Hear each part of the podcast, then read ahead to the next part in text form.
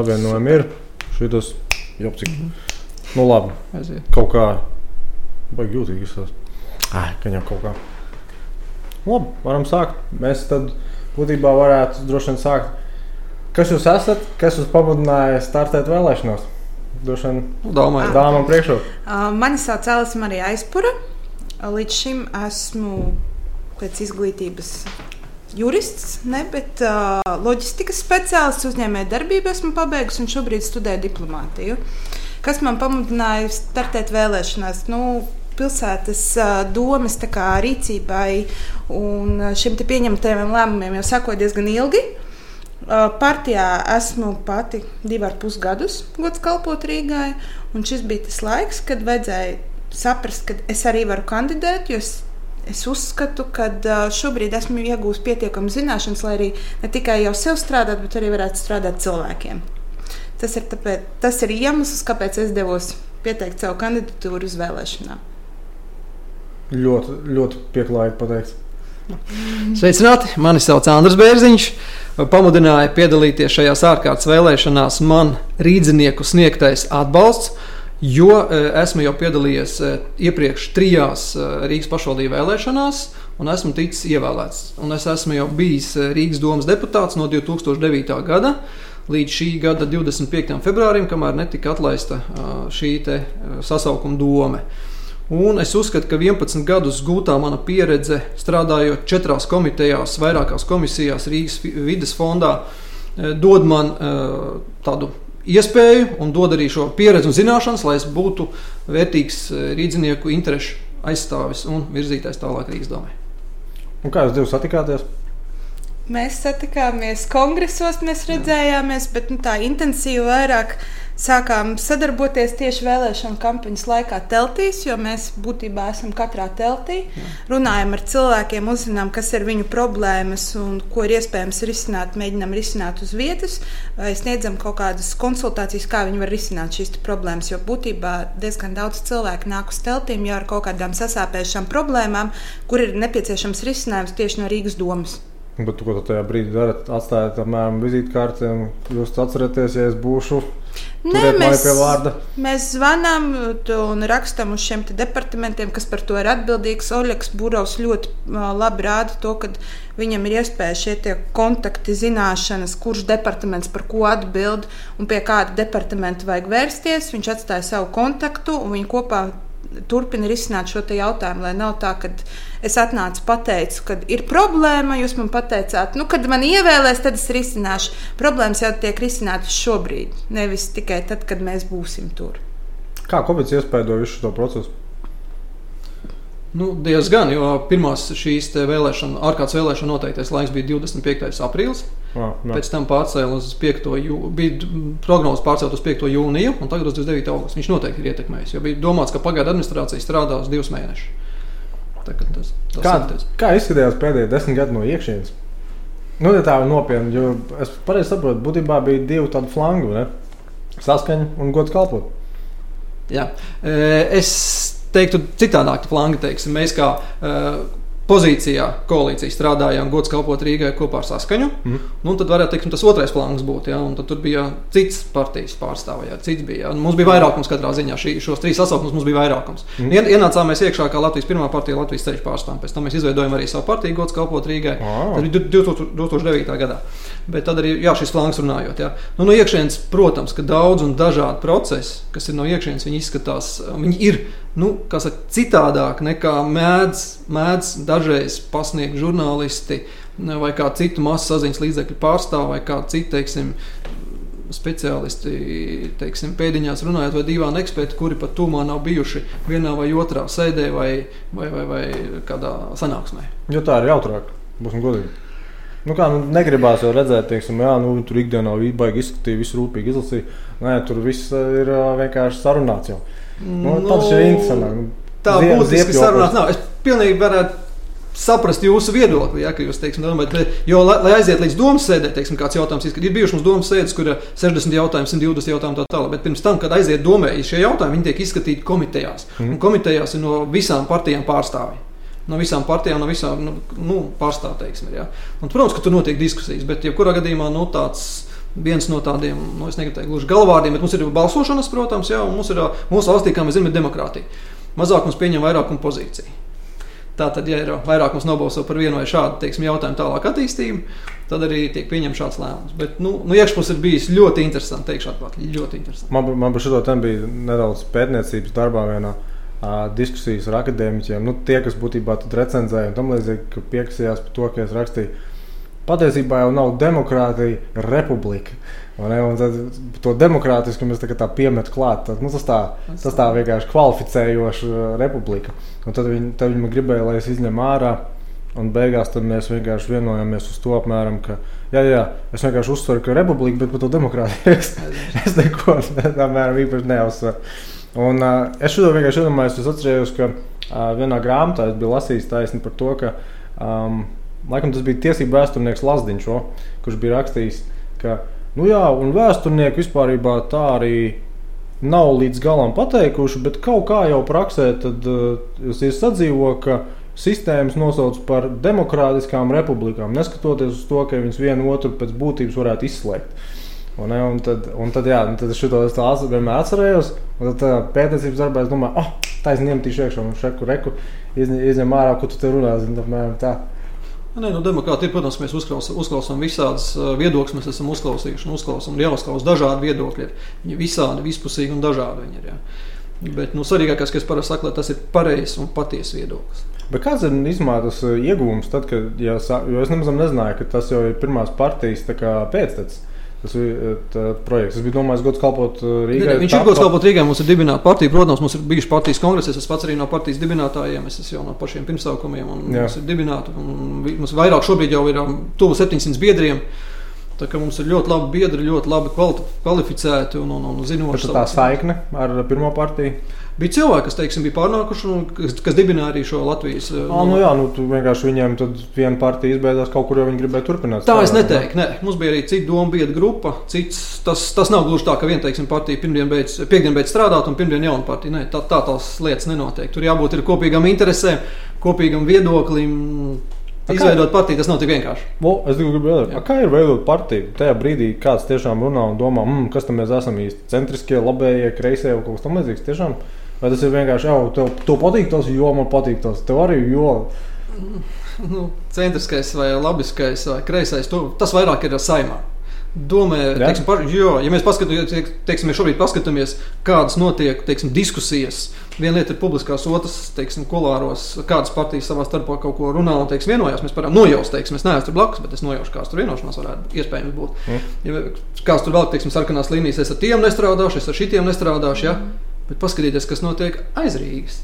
Ka tās, kas saimā saka, es nestrādāšu tur, nu, nezinu, tur publiski skaļi teikt, teiksim, kādas partijas viena ar otru, un mēs apmēram nojaušam tos eh, kaut, kādai, kaut vai kaut kāda nacionāla interešu, teiksim, partijas, pretēji partijas. Ja? Viņas dažās pašvaldībās strādā koalīcijā. Kas ir ļoti draudzīgi. Eh, jā, bet Jā. interesanti, ja viņi, teiksim, pieņemsim kaut kādā citā Latvijas pilsētā, viņi strādā koalīcijā kopā. Tad viņi var sastrādāties, bet saimā saka, nē, nevar. Tas daudz, kas, kāpēc es šo gribēju pieminēt. Tas daudz kas atkarīgs no cilvēkiem, no personāliem un no reālās situācijas konkrētajā pašvaldībā. Nu, tad pašvaldībās faktiski ir reāla politika, un likumdevējā savukārt ir vienkārši tāda ideoloģiskā domstarpība. Es negribētu teikt domstarpību, jo, teiksim, saimā viņa vairāk, teiksim, kā likumdošana ir. Bet, teiksim, ja iet runa, teiksim, par katrām pašvaldībām, teiksim, kā es varētu nosaukt mūsu partiju, teiksim, bez, bez liekulības, kā es varētu teikt, teiksim, es varētu teikt tādā labā nozīmē, tādā, nu, aizmirstā varbūt daudz, kur tādā retorikā vada komunāla partija. Kāpēc? Tas nozīmē. Jā, uzreiz izskaidrošu, ka komunāla partija, viņa komunāla partija tāpēc, ka mēs risinām konkrēti šeit un tagad rīznieku interesi. Mēs domājam par infrastruktūru, par ūdeni, par, par ūdens saimniecību, par ceļiem, par ēkām, par skolām, par nu, teiksim, tas, kas rīzniekiem, par nama pārvaldnieks un par nama pārvaldes jautājumiem un daudziem citiem teiksim, jautājumiem, kas rīzniekiem šeit un tagad aktuāli. Bet ir kaut kāda partija, kas saka, mēs totāli nedomājam par to. Nē, nav, bet nu, viņi atgriežoties pie tā, ka jūs sakat, centriski un labiski ir kaut kāds, nu, saucam, nacionālās partijas. Nu, bet uh, arī ļoti labi varēja Tas redzēt, ir vienīgais, kad... ko es varu atpazīt.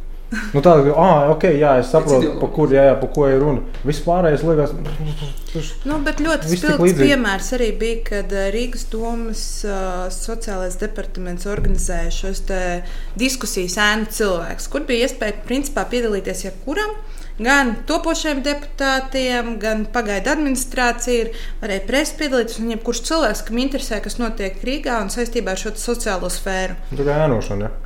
Tā nav ēnošana, tā bija diskusija, kur tev iedot tiek te rāmis, kur tu redzi, kā, cik daudz aiziet sociālajā atbalstā, cik ir aprūpēs, cik ir kaut kādos pabalstos un tādās lietās, un kā jūs reāli ar to strādāsiet. Ja? Tas vairāk departaments izveidoja šo diskusiju, lai cilvēki, kas būs šajā Rīgas domē, lai zinātu, ar ko viņiem būs jāstrādā. Un, kā viņi saka, citreiz paši, ka tas ir tāds nelabvēlīgākais departaments, jo viņi visvairāk patērē, teiksim, tā, jo ir šie pabalsti, bet tas nenozīmē, ka patērē, viņi iegulda cilvēkos cilvēki, kuri ir strādājuši, kuri ir maksājuši nodokļus, ka viņiem pienākās šī pienācīga aprūpe. Un tad tur varēja ļoti labi spilgti redzēt, ka arī partijas ir kas atnāk un parāda, ja, ka mums tas interesē, un mēs ejam un klausamies un diskutējam gan speciālistus, gan, gan uh, arī nozares uh, līderus. Un ir kas nenāk. Un tas nozīmē, ka ir partijas, kas, kas īstajā nav iesaistītas, un viņas ar to parāda to, ka viņiem šie jautājumi nav svarīgi. Nu, kāpēc nevarētu atnākt viens un pateikt? Es uzskatu viņus vispār liekēžiem, viņiem vajadzētu iet strādāt. Kāpēc nevarētu tā kā nu, vienkārši kaut kāda republikāniska, amerikāņu variantā? Visi ir vienkārši sliņķi un tam līdzīgi. Jo ir taču vienmēr baigais līdzsvars, vienmēr, kas saistās ar uh, sociālo nodrošinājumu. Nu, droši vien, jebkurā teiksim, valstī, kas mums ir radniecīga, ir pēc politiskās sistēmas. Ka vienkārši, jā, nu, Lielbritānija ir droši vien vislabākais tas uh, nu, piesauktais piemērs, ne, ko nozīmē reāli un kā viņi tur sauc. To pabalstu turismu, mm -hmm. vai ko tamlīdzīgu. Nu, zinu, būtībā cilvēki, kas jau bezmazliet atkoduši to sistēmu tā, ka viņi zina, pie kuriem dzīves apstākļiem viņi varētu izdevīgāk jau, jau dabūt to, to visu nodrošinājumu. Nu, manuprāt, ir tā, ka uh, Tādu cilvēku, kas dzīvo uz pabalstiem, ir ļoti maza daļa. Vismaz Latvijā ir ļoti daudz cilvēku, kam viņi ir fiziski nepieciešami, ja, un šī aprūpe un pabalsti ir vajadzīgi. Protams, departamentu, un es arī uzskatu, ka šiem pabalstiem ir jābūt kaut kādu konkrētu termiņu, lai tas veicinātu tevi iet strādāt un darīt, un nevis tikai dzīvot uz pabalsta. Mm. Loģiski, bet uh, tam arī papildus nāk arī tāda otra daļa, ka tev ir iespēja attīstīt savu izglītību, pilnveidoties, pārkvalificēties, lai tu jau būtu kā cits speciālists, kas ir pieprasīts darba tirgu. Jo iespējams, tev ir pietiekoši laba izglītība, bet šobrīd tavai izglītībai nav darba. Tā arī var būt, jo tavai kvalifikācijai šobrīd nu, tu neesi pieprasīts darba tirgu, tev ir iespējas pārkvalificēties. Šīs lietas uh, arī ir ļoti svarīgas, vai cilvēki izmanto vai neizmanto. Otrs, cik par to zina cik par to runā un cik to reāli arī dara. Nu, tas ir arī diezgan. Uh, Ilgs process ir no īsākiem, no trīs mēnešiem. Process ir no tur, nedēļu kursiem līdz pat pusgadam un gadam, kamēr tu izdevi šo pārkvalifikāciju, un tu vari jau sākt strādāt. Nu, tā kā tur izvērtēt, vai tev var dot mēnesi vai divus pabalstu, nu, tas nē, tas ir jāskatās. Ja cilvēks iet un mācās, lai varētu pēc tam strādāt, kādēļ viņam ne, nedot šo iespēju mācīties un pēc tam strādāt, bet tikmēr viņu atbalstot. No šitā es varētu secināt, ka būtībā nebūtu atbalstāms tas, zinu, pa angli, angliski viņu sauc Universal Basic Income. Zināt? Es nezinu, kā viņi latviešu mēs tulkot. Pamatienākums, nodrošinātais pamatienākums, kaut kas tam līdzīgs. Iztiks minimums, iztiks minimums drīzāk, nu, kaut kas tāds. Nu, redz, tur tā lieta, mūsu tā valodā iztiks minimums būtu tiešām kaut kāds tur, kā tāds simbolisks, gan arī, bet nu, amerikāņi jau tagad, teiksim, uz uh, tām prezidenta vēlēšanām, viņi jau burtiski runā par to, ka, evo, Nu, ja tu kā, tev nesanāk tur īsti strādāt, nu, tad, zini, kā vismaz tu vari nodrošināt kaut kādas savu pamatu lietas bez kaut kādām īpašām problēmām. Un, zini, tas jocīgākais tas, kas bija savulaik dzirdējis no vienas somu studenta. Viņš tā arī teica, nu, es pēc vidusskolas nezināju īsti, ko es gribu. Tāpēc man valsts gadu vai divus ķipa maksā vienkārši par to, ka, lai es izdomātu, ko un kā. Tad es sāku studēt, ah, un es tultām laikam sāku studijas kaut ko tamlīdzīgu. Viņš, viņš man burtiski teica, ka viņš, jā, viņš pārvācās uz valsts rēķinu, viņš dzīvo Helsinkos vai uz valsts rēķinu. Es domāju, ka baigā lepotrī.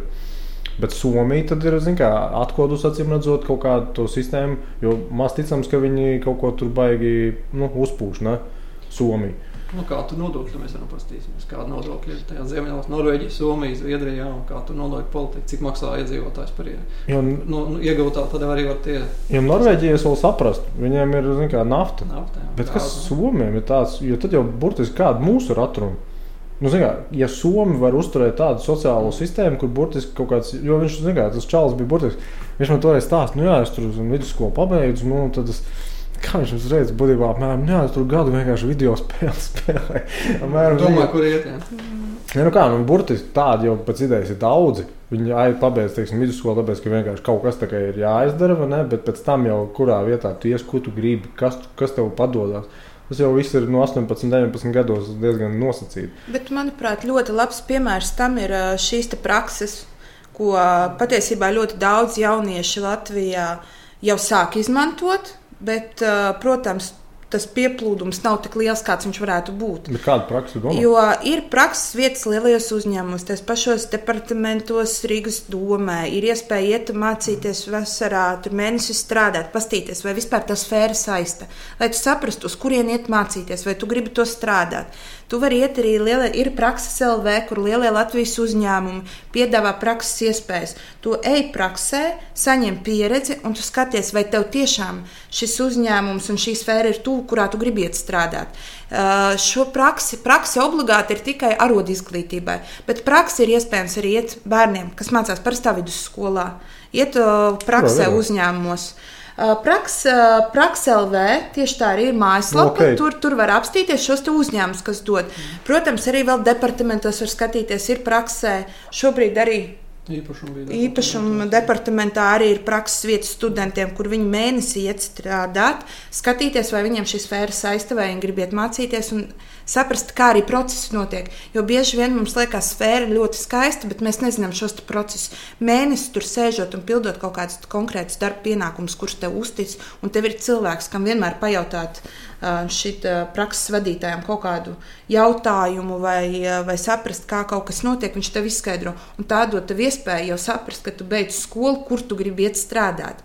Nevis gadu domāt. Uh, ja tu vēlēsies gadu domāt, manuprāt, pēc manas izpratnes, ir jāiet strādāt, kamēr tu izdomā, kur tu gribi. Bet uh, strādāt to arī var arī praksēs un saprast, ko tu vari dabūt un kāda ir tā tava izaugsmas iespēja.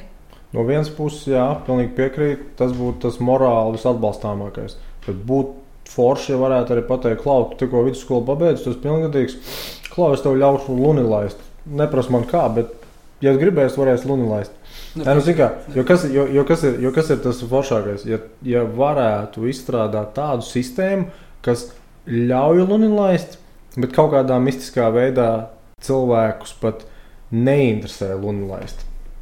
Saprot? Nu, ka viņiem, tas, ka ka viņiem, viņiem it, kā, it kā opcija ir, bet reāli viņiem ir vēl paralēli droši vien tik daudz tās opcijas, ka, tas, ka šis nav pat tas kārdinošākais vairāk. Bet opcija ir. Nu, apmēram tā kā parasti runā par narkotikām. Narkotikas slikto nevajadzētu lietot, vajadzētu aizliegt. Varbūt tomēr visam jābūt legālam, bet vienkārši jārada tāda apstākļa, ka neviens netiecās pēc tām narkotikām. Nu, Nu, daudz kas atkarīgs no kultūras, no mūsu mentalitātes, no intelekta un daudz kā cita. Bet, bet runājot par kultūru, nu, vairs jau mēs neesam īsti postpadomju telpa. Nu, labi, mēs kaut kādā daļā esam, Protams. bet nu, vienkārši neesam tā, mēs neesam kaut kāda, lai neņem ļaunā, bet nu, mēs neesam Moldova.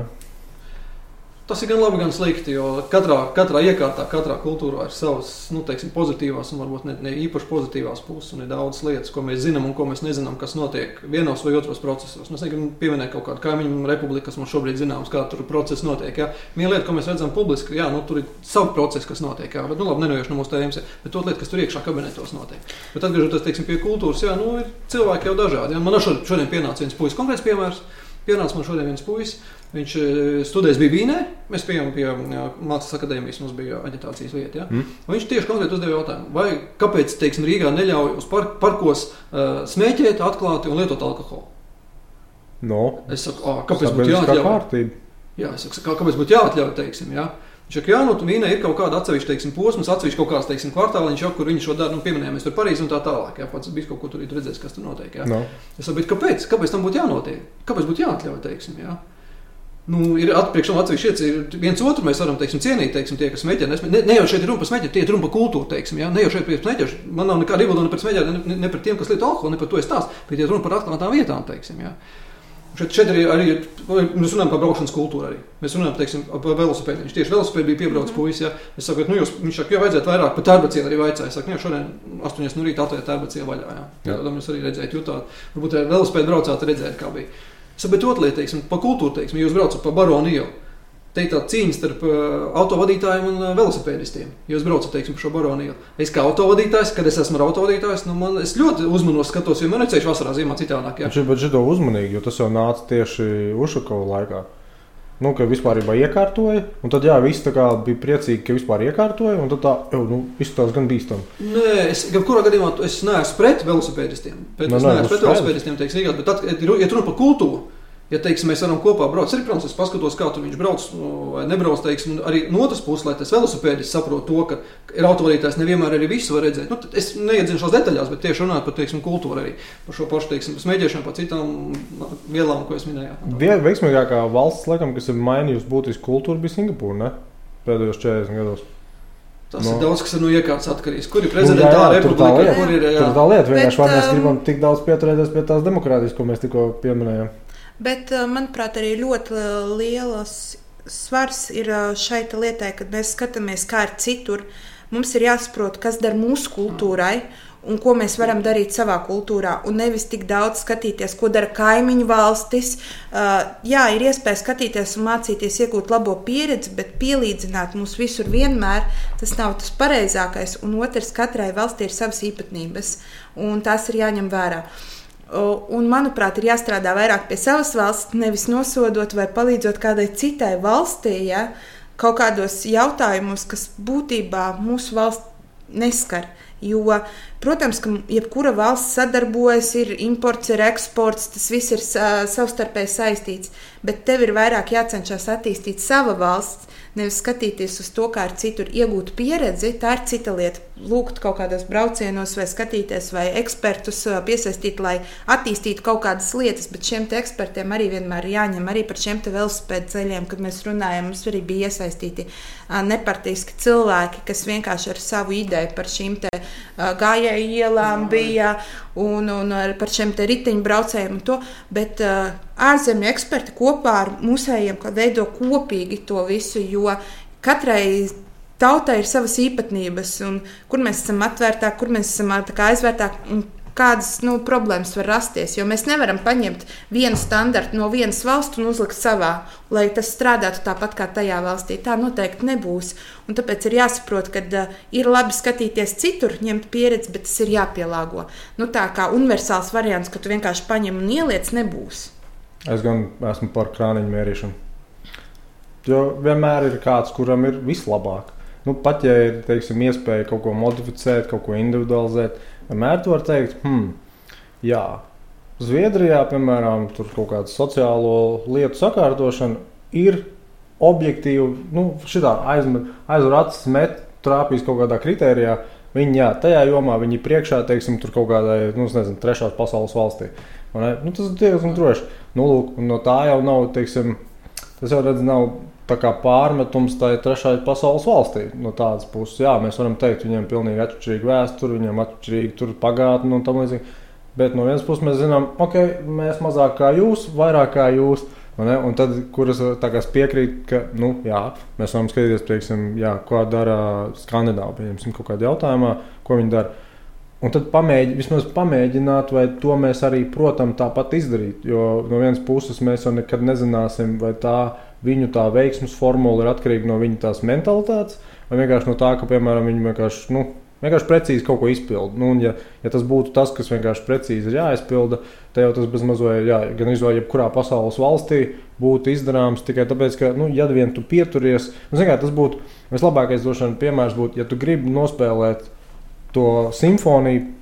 Tad burtiski tu zini, kas ir etalons. Nu, tu zini, vienkārši tu, tu, tu viņu vari dzirdēt, tu viņu vari izjust. Tu viņu vari burtiski vilkt ar pirkstu līdzi un saprast, kur veidojās tā tonalitāte, kur veidojās visa šī tā kompozīcija. Un tad jā, ja izrādās, ka tomēr ev, izrādās, mēs nerunājam par kaut kādu tos, no muzikālo darbu, bet mēs runājam par kaut kādu nu, bildi vai kā, kaut kādu glāzi. Nu, okay, jā, jo tad ir subjektīvi. Tad sāksies viens atnāks tur zinā, ar kaut kādu kubismu variantu un pateiks, ka baigs super puper uh, glāzni. Un vispārējie tur domās. Pagaunus lieta jau nestrīdās. Jā, ot, tad, tad, tad, tad mēs pagaumēm. Bet zinu, zin, ko iedomājos. Vai tad nav iespējams, pieņemsim, kandidēt, nu, ja mēs skatāmies uz pašvaldību vēlēšanām, tieši uz galvaspilsētu, vai nav iespējams kandidēt ar tādu sadarbības, nu, starptautiskās sadarbības platformu, nu, ka būtībā pasakām, o, reku, mēs esam īstenībā baigi kosmopolīti cilvēki, mēs pasaules labāko praksi ienesīsim iekšā uh, valstī. Nu, pareizi sakot, galvaspilsētā, kas tad attiecīgi jau valstī. Jo Rīga taču droši var nosaukt par barometru, ne? Tādā ziņā, nu, ja Rīgā, ja Rīgā klepus, tad, tad valstī gripa. Nu, Rīga ir puses no Latvijas, ja mēs tā skatāmies. Gan Jā. ekonomiski, gan arī nu, faktiski pat iedzīvotāju ziņā. Mēs redzam, cik katru dienu Rīgā iebrauc un izbrauc cilvēki. Nu, faktiski puses Latvijā tā ir. Un ir ļoti daudz cilvēku, kas strādā Rīgā, varbūt dzīvo pierīgā, bet strādā Rīgā. Un šis apjoms cilvēku ir diezgan liels. Bet no vienas puses, pierīgi ir reāli nosacīti gan iz ienaidnieku Rīgas, Rīgas pašvaldībai. Jo viņi tikai, kā, sūdz nost ienākumu nodokļu maksātājus, viņš sūdz nost. Negribētu teikt, ienaidnieki. Protams, katra pašvaldība cīnās par iedzīvotāju ienākumu. Kas sedziņi jāvelk? Jā, viņi cīnās par iedzīvotāju ienākumu nodokli. Jā, un ne tikai par to arī. Jo jāņem vērā vēl viens iemesls, vēl viens faktors. Daudz varbūt to nezina. Bet tie, kas tā klausīsies, varbūt daudziem skatīsies, ja būs daudziem brīnīsies, ka e, ir, ir tāds pašvaldību izlīdzināšanas fonds. Okay, jā, dzirdēt, jā, tieši tā.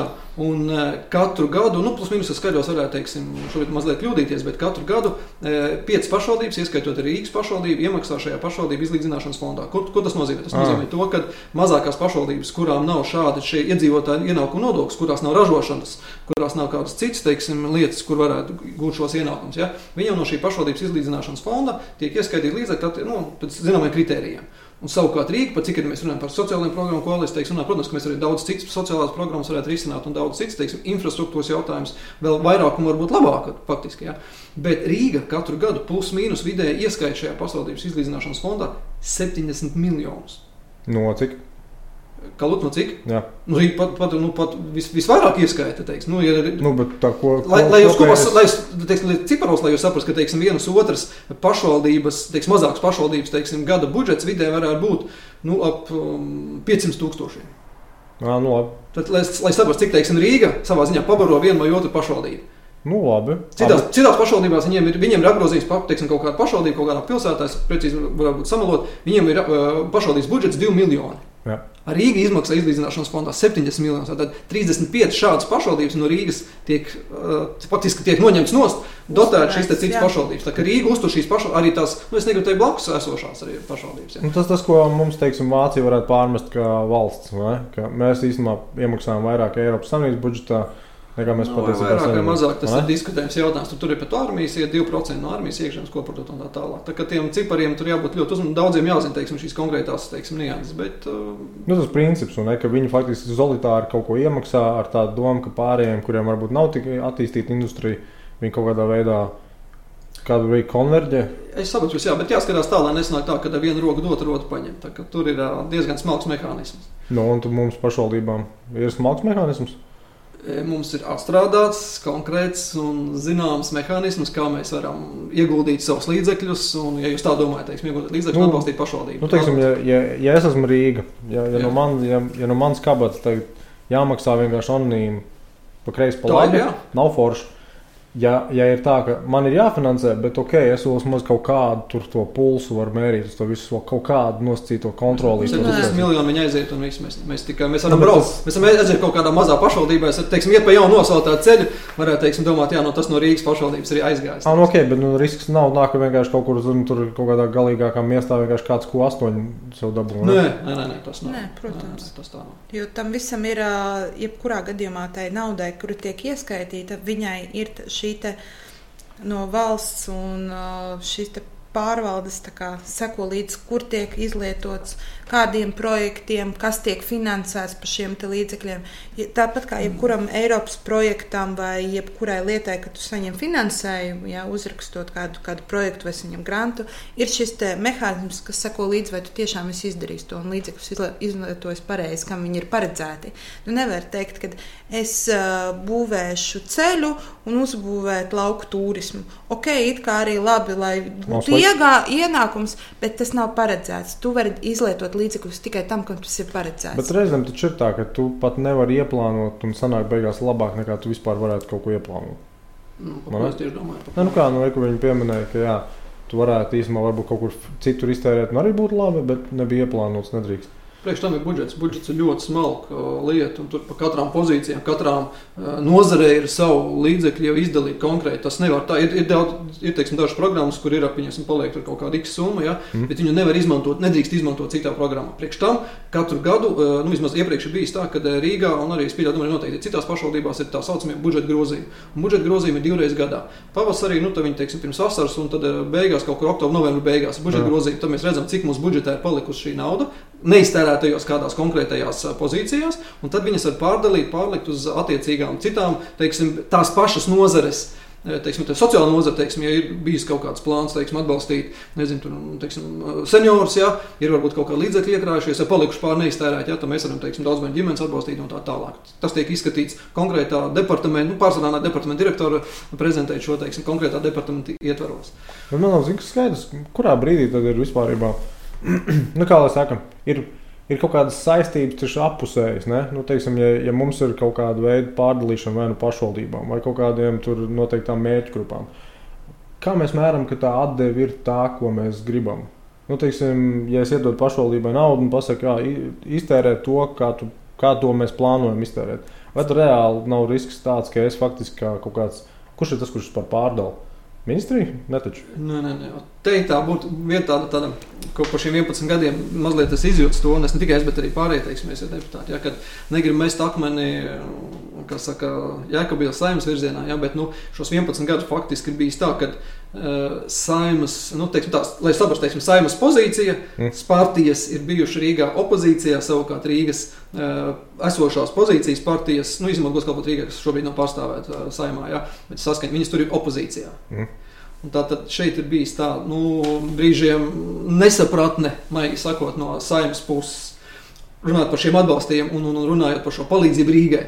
Jo, teiksim, ir daudz citas šīs funkcijas, par, teiksim, par bērniem, par skolām un tā tālāk, kas ir uzlikts uz Rīgas pašvaldību. Bet citur, teiksim, un citās vietās varētu risināt, un risina arī e, valsts saimta. Šeit ir ļoti mums jānodala, ko dod saima un ko dod e, kādus, teiksim, nu, e, funkcijas pilda pašvaldība. Ja. Es domāju, Alis man neļaus samalot, ka mēs esam arī šeit tikšanās ar iedzīvotājiem, ja, kad iedzīvotāji bieži uzdod jautājumu, nu, kā jūs varētu darīt, teiksim, lielāku pensiju.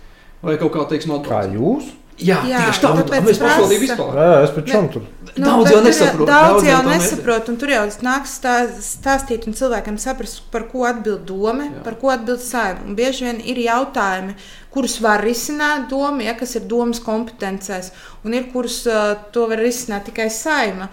Un cilvēkiem bieži vien ir tā, ka viņi nevar īsti saprast, kas par ko atbild. Jā, tas ir ļoti bieži. Jo... Varbūt tas ir pat labi, jo tad jau pēc idejas, ja būtu šāda iespēja pārliecināt, ka arī pašvaldība, piemēram, var ietekmēt pozitīvu valsts politiku. Ja tāda vispār varētu izveidoties, tas jau tikai stiprinātu viennozīmīgi. Un es ļoti ceru, ka ar šīm uh, 29. augusta vēlēšanām pamainīsies radikāli uz pozitīvo pusi saimnes sadarbība ar pašvaldības sadarbību. Jo nu, ir bijis, maigi sakot, nevienmēr viss tā pozitīvi, kā gribētu. Bet ir liela daļa noteikti saimnes deputāti, piemēram, ir Rīgas rezidenti. Ne? Jā, un otrādi, jā, un arī tagad, kad mēs redzam, kas nāk no saimnes, teiksim, Teit arī ir kandidāti, jā, kas ir saimnes deputāti un jā. šobrīd kandidē uz Rīgas domu. Kā, kāda, kāda izdevība varētu būt? Jo es brīnījos savulaik Ušakovs. Viņš savulaik, manuprāt, bija žurnālists. Jā. Pēc tam viņš iegāja saimā, pēc tam aizgāja uz Rīgas domu. Domāju, Pēc tam no saimnes iet uz kaut kādu pašu, nu labi, pat ja tā ir Rīga. Uz pašvaldību. Nu, es saprotu otrādi, ka tu izdevi vispirms to pašvaldību, tu izjūti, kā varbūt tur tas centrālais aparāts reāli nešancē kārtīgi, un, un tu to aizēji, to vajag parādīs. Vai bet nē, precīzi otrādi. Te ir, protams, nianses. Jā, bet uh, mēs, mūsu partija un mūsu arī dombiedri, uh, mēs nācām arī publiski, arī šobrīd es varētu teiksim, publiski pateikt, ka, ja tā varētu teikt, um, es, es ļautu, vai teiksim, pieņem šādus nosacījumus, ja, ka par saimnes deputātu var kļūt tikai un vienīgi tad, ja cilvēks piekrīt, kā jūs minējāt, ka cilvēks ir pastrādājis, nu, pieņemsim, divus vai trīs gadus pirms tam, jebkur, nu, sāksim to tā pašvaldībā, pašvaldības darbā, lai saprastu vispār, kā tas, kā tas viss notiek. Tas, bet citādi tā, ja tu esi teiksim, ievēlēts cilvēks, nu, nezinu, ļoti labi cieņu, viņš varbūt skolotājs ļoti labs, pedagogs vai kāds cits arot pārstāvs, ja, viņš ir iemetis šajā saimas, teiksim, tie likumdošana, tas ir tie milzīgi, teiks, lai teiksim, saprastu šo starpību. Tad ir, ja, ja Rīgas pašvaldība ir šobrīd ir nu, 1,2 miljardi eiro. 1,2 miljardi eiro. Tā ir milzīga budžets. budžets. 1,2 tas ir ļoti liels budžets salīdzinoši. Jā.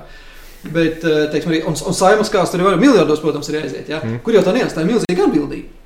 Bet, ja tev ir pastrādājis, ka tu saproti, tad vismaz no pašvaldības tur iet uz, teiksim, saimnu. Bet tur jau bija tieši tas labs piemērs, kad uh, cilvēki, kāpēc, kas bija iegājuši šajā saimā un nav strādājuši pašvaldībās, mm. viņiem šis adaptācijas periods ir līdz pat trīs un vairāk jā, mēneši. Tā, jā cilvēki, kas jau ir strādājuši pašvaldības struktūrās, viņi aptuveni saprot šo virzību. Viņiem šis pielāgošanas laiks ir vajadzīgs ļoti īss, un viņi var jau produktīvi strādāt.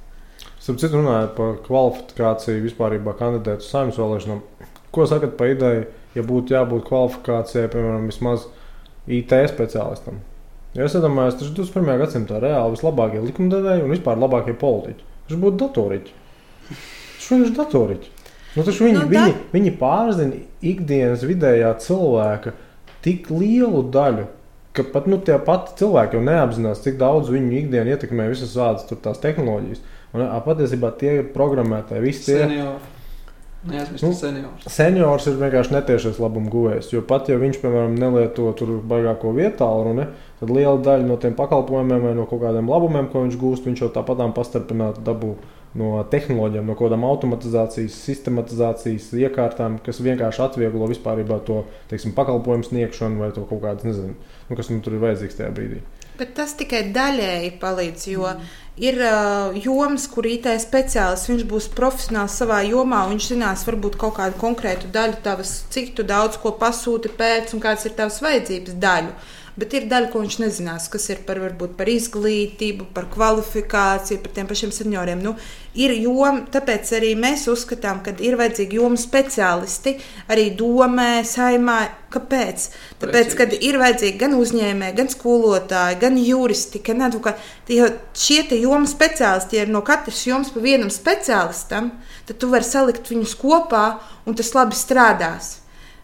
Precīzi, ir astoņas komitejas, jo Rīgas pašvaldība ir astoņas komitejas. Mājokļu komiteja, sociālā komiteja, īpašuma komiteja. Jā un, un drošības kārtības komiteja. Un tad, ja šie speciālisti, kas ir mums šobrīd sarakstā, arī nāk šie speciālisti, ja mums ir 11 skolu direktori, mums ir akadēmiķi, profesori un tā tālāk, ja, kas ir, ja, ja teiksim, viņi tiek ievēlēti šajā te, e, domu sasaukumā, tad, tad ja teiksim, viņš ir skolas direktors, nu, tad viņš, es negribu teikt automātiski, viņam ir šī potenciāla iespēja strādāt izglītības komitejā. Ja viņš nāk, teiksim, kāds pašvaldības policists vai kāds pašvaldības, darbi, e, teiksim, pašvaldības darb, policijas darbinieks, ja, tad viņš būs drošības kārtības komitejā. Redz, manuprāt, tā jau ir tā nu, lielā, tā gan, manuprāt, filozofiskā tā problēma par meritokratisku sabiedrību. Jo praktiski ir tikai reti izņēmumi, kad tie, kas ir viskompetentākie, ir arī tur, kas ir tā, tā, tā konkrētā teorētiskā joma. Jo, nu, piemēram, tas tā stāsta, ka ne jau ekonomisti ir veiksmīgi uzņēmēji. Jā, ne, un, un, tā, un tur tā lieta, ka ir daudz lietas, kur cilvēki faktiski ir izvēlējušies profesiju. Nu, daudz apstākļu dēļ, kur liela vai maza daļa ir tikai tam, ka viņi ir diezgan spējīgi un jaudīgi. Profesionāli. Nu, viena daļa noteikti akadēmiskās, bet ir arī noteikti daļa, kas ir burtiski vienkārši. Nu kā, es pats pazīstu pietiekami daudz cilvēku, un, godīgi sakot, es noteikti tas tā skaitā. Tad, kad bija jāizvēlas, piemēram, augstskola, Un, nu, man ir pirmā specialitāte grāmatvedība, un tāpēc es biju tur brīnījos, pat, kad mēs runājām par tām praksēm. Jo jā, es tehnikumā redzēju prakses, mm. un bet tie, kas bija vidusskolā, viņi nulle prakses bija. Varēja manīt tik līdz uh, beidz. Bet uh, jā, augstskola izvēlējos burtiski budžets. Tā kā es četru gadu biju, nu, trī, trīs gadu vietā, es četrus gadus studēju tajā tehnikumā, tad izvēlējos studiju programmu, kurai bakalaurs ir trīs gadi, nevis četri gadi. Tad es atkal ietaupīju to vienu gadu. Un bija vienkārši tuvu, tāpat juridiskā fakultāte. Viss čau rasmu. Bet, ja būtu bijis cita fakultāte, tad es droši vien būtu izvēlējies to, nu, ja būtu arī teiksim, budžets un tie paši faktori. Nu, tad tur tā lieta, no vienas puses, jā, es nesaku, ka es esmu, nu, teiksim, kā, kā jūras galīgi peļams. Mēs varam darīt, ka es tur neesmu sirds un dvēseli tajā jomā. Oh, oh, oh, oh, Nē, nu, bet tāpēc jau arī ir arī mums uzņēmēji, veiksmīgi uzņēmēji. Ja? Uh, viņiem varbūt izglītība pirmā ir cita, bet viņš ir veiksmīgs uzņēmējs. Viņš tiešām strādāja un vadīja. Un tāpēc viņš zina, kā ko ieteikt, kā uzlabot kaut kādus procesus, kā virzīt to. Uh, Un, uh, mums arī bija par birokrātiju mazināšanu, jo bieži vien ir tā, ka cilvēks atnāk ar savu problēmu. Viņš saka, bet es jau rakstīju, piemēram, vienam, otram, rakstīju divus mēnešus, man kaut ko atrakstīja, bet neviens man tā arī neatbildēja. Un, manuprāt, arī ļoti svarīgi, ja tu vienam cilvēkam uzraksti, tas viens cilvēks iziet arī to pilno ciklu un noslēdz. Jo sadāk ir. Tas vairs tā vairs nav mana atbildība, tas jau ir cits cilvēks vai tas ir cits departaments. Kad, uh, tā atbildība ir tik ļoti bieži vien arī sadalīta, ka uh, viņai izsakot vienkāršam cilvēkam ļoti grūti. Specializācija. Un, un tad līdz ar to tu beigās paliec nesaprašanā. Nu, tad ir, ir lietas, ko var uzlabot. Un, manuprāt, arī šīs jomas, kā jūs minējāt, kad ir šie IT cilvēki. Jūs abi divi droši uz bet es tādā jūtos tāds, zinām, mēram, baigi dezignētais nu, onkuls. Jā, nu, jā, jā. Citādi jūs apdāvu jūs, jau jūs, o, jūs. Ne, nu, cik jau varu publistiski vieskarās, ok. Pietiek, pietiek, pietiekami neformāli jā. Okay. Jo, nu, manuprāt, tas viss ir ļoti saistīts ar to, kad uh, trūkst konkrētas atbildības, un tieši tāpēc ir vajadzīgi šie speciālisti, kas ir varbūt nevis tikai pēc izglītības, bet ar pieredzi. Un mēs ņemam cilvēkus, kam ir šī pieredze. Jauni kandidāti mēs esam tikai četri sarakstā mm. gados jauni, kam, bet viņi, mums visiem ir tāpat savu veidu pieredze, kas mm. strādā departamentā, kas nodarbojas ar uzņēmēju darbību un kas, kas ir kaut kādā savā jomā, kā veiksmes stāsts. Un, ja tev iet labi savā jomā, tad jau to arī vari parādīt uh, lielākajai auditorijai, kā kaut ko uzlabot. Jo, manuprāt, ja tu neesi kaut kāds savs jomas profesionāls un nezini kaut ko, kā tu vari ieteikt kādam citam, un pie tam tā, uh, lielai sabiedrības daļai, kuras intereses tu pārstāvēsi, nezinot. Nu, kāds pons būtu iet cilvēkam, kuram ir pilnībā visas tās opcijas savā jomā, ienākt uz, uz nu, po, būtībā politisku procesu? Jo visiem taču ir skaidrs, ka tiklīdz tu esi publiskajā pārvaldē, pat ja tā ir pašvaldība, tu būsi vairāk zem lupas nekā tad, kad tu esi vienkārši savā privātajā jomā, vienalga kurā sfērā. Jo, nu, pieņemsim, nezinu, nu, kurš varētu būt tāds labs piemērs, kurš nekad nav bijis politikā, bet tikpat labi visi zina, ja viņš gribētu iet uz politiku, droši vien viņam atbalsts netrūktu. Nu, simt punkti ir tādi cilvēki. Un vienkārši nu, grozi kā gribi. Nu, kādā veidā tu viņu dabūsi vispār uz politiku? Tā, tā ir katram sava motivācija, kāpēc viņš iet uz politiku. Bet to arī var turpināt, būt veiksmīgs uzņēmējs uh, savā biznesā un arī strādāt priekš pilsētas uh, kaut kādā konkrētā departamentā, parādīt zināšanas. Tajā pašā laikā ja tu jūti, ka tu vairs negribi būt kā, kā konkurences uzņēmējs, jo, ja tev ir privāts uzņēmums, tu strādā 24-7. Ja tu strādā pašvaldībā, tu strādā tās darba stundas, ko tu strādā, un dažkārt tu strādā virsstundas, kas ir vajadzīgs. Bet tu nestrādā cauri diennakti. Savam biznesam, ja tu attīsti savu biznesu, tev ir jāstrādā, aizejot mājās, jādomā tālāk. Tev nav tā, ka aiztaisīja kabineta durvis un tas darba laiks ir beidzies. Zinu, to varētu risināt, ļaujot cilvēkiem arī publiskajā pārvaldē piepelnīties. Nu, es, jums atklāšu, jā, es jums atklāšu vienu tādu noslēpumu, ko daudz varbūt arī nezina. Tas nav, protams, nav noslēpums, ka hmm. e, pašvaldībā deputāts nav pirmā darba vieta. Pašvaldības deputāts tā ir otrā darba vieta. Nu, mazās pašvaldībās to es biju redzējis. Arī lielās. Rīgā, arī lielās. Arī lielās. Arī lielās. Nu, labi, jā, tas, nu, tāds, man teiksim, tas nav pārsteigums. Jā, mazās pašvaldībās tas taču bija redzējis. Arī Rīgā tas pats. Arī, jā. arī mums, man, teiksim, darba grāmatiņa, teiksim, citā vietā arī, kas rāda. Tas ir tikai kā otrais. Mm -hmm. Un arī šeit, teiksim, runājot arī par to, ko tu uzdevi šo jautājumu, teiksim, kur mm -hmm. kāds, teiksim, būtu, nu, iemesls vai pamudinājums iet. Protams, ka tas ir interesanti. Pir, pir, pirmkārt, nu, ne, pirmkārt, viens no, teiksim, aspektiem ir interesanti, jā, jo nebūdams kā pašvaldības deputāts, man citādāks bija varbūt uzskats un domas, kā viņi tur strādā, ko viņi tur dara. Jā. Mm -hmm. Bet uh, tas ir interesanti. Bet, runā, ar, mazliet atgriežamies pie tās iekārtas, ko jūs minējāt, ko tu minēji, teiksim, teici, jā. kad eh, nu, mazliet pieminēja Ameriku, tur, teiksim, republikāņus, tur ir, teiksim, divas lielākās republikāņi un demokrāti, jā, un tagad viņiem nāk uh, vēlēšanas, bet tur ir augšpalāta, apakšpalāta, senāts un tā tālāk. Tas ir cits iekārts, jā. Bet pie Latvijas, kas mums ir prezidentāla vai parlamentāla republika vai kāda cita iekārta, jā. Mums ir parlamentāra faktiski prezidents, mm. viscieņu, ļoti labi prezidents, bet kas izvēl šo prezidentu? Izvēl šo prezidentu kas? Kā blakus eh, mūsu vienā kaimiņu valstī, brāļu tautā, um, iedzīvotāji vai uh, saima. Saimas simts vēlēti jau, ko, kas ir iedevuši, teiksim, iedzīvotāji iedevuši šo mandātu simts deputātiem, un no simts tikai simts, pat patiesībā nevis simts saimas deputāti, bet, eh, nu, teiksim, pozīcijas saimas deputāti, nu, plus mīnus pagājušais ar 53 balsīm, 53 cilvēki ievēlēja valsts galvu. Es uzskatu, ka tas īsti nav pareizi. Varētu būt arī cik kā citās teiksim, valstīs mažoritārā teiksim, balsošana, ka tur puse un puses pusi arī kā pašvaldībās, puses pusi arī var vienmandātu cilvēku, teiksim, būt un arī varbūt kā saimā. Mm. Bet atgriežoties, teiksim, pie šīs, teiksim, kas tad arī mums, teiksim, šī pašvaldība, teiksim, kā strādā šo, kāda varētu būt ieteikuma arī no valsts un, teiksim, prezidenta puses, teiksim, jā. cik mēs, teiksim, dodam šādu, jo mēs zinām, teiksim, austrumu kaimiņos vai kādos citos, teiksim, kaimiņos, tur jau prezidentāls, teiksim, jā.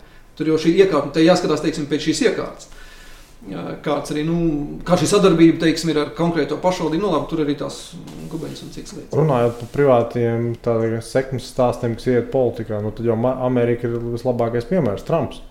Ne?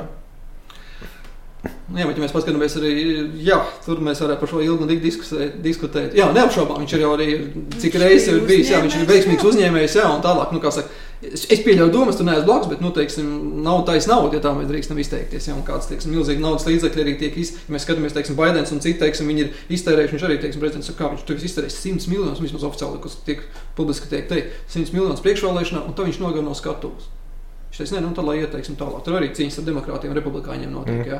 100 miljonu iztērēt uz priekšvēlēšanu kampaņu, beigās pateikt, nē, es neiešu. Kāpēc? Jautājums. Retorisks jautājums. Jā. Teiksim, jā. Lūk, bet nu, ne par to stāstu. Dievs viņam, kas viņam notiek, mēs redzēsim, kas viņam tur novembrī notiks. Viņam tur vēlēšanas. Nu, Komon, tas noteikti amerikāņi pat ietekmē kaut kādā mērā pašvaldības. Nu, viņam tur štātu, viņam tur štātu, viņam tur ir federāli. Nē, es, domāju, es domāju, mūsu pašvaldības. Ah. Tur simt punktu kaut kādai jābūt. Tur nezinu. Valsts jūs domājat, kad ietekmē pašvaldības? Nu, nu kā, nu, teiksim, reku ir kaut kāda noteikta tagad jau ievēlētā sistēma, ne, bet kārt, nu, kas tur ir Amerikā. Viņi veido kaut kādu noteiktu politiku. Tas noteikti tam ir kaut kāds atskaņas arī pat uz mazo Latviju un Rīgu. Mm. Mans minējums.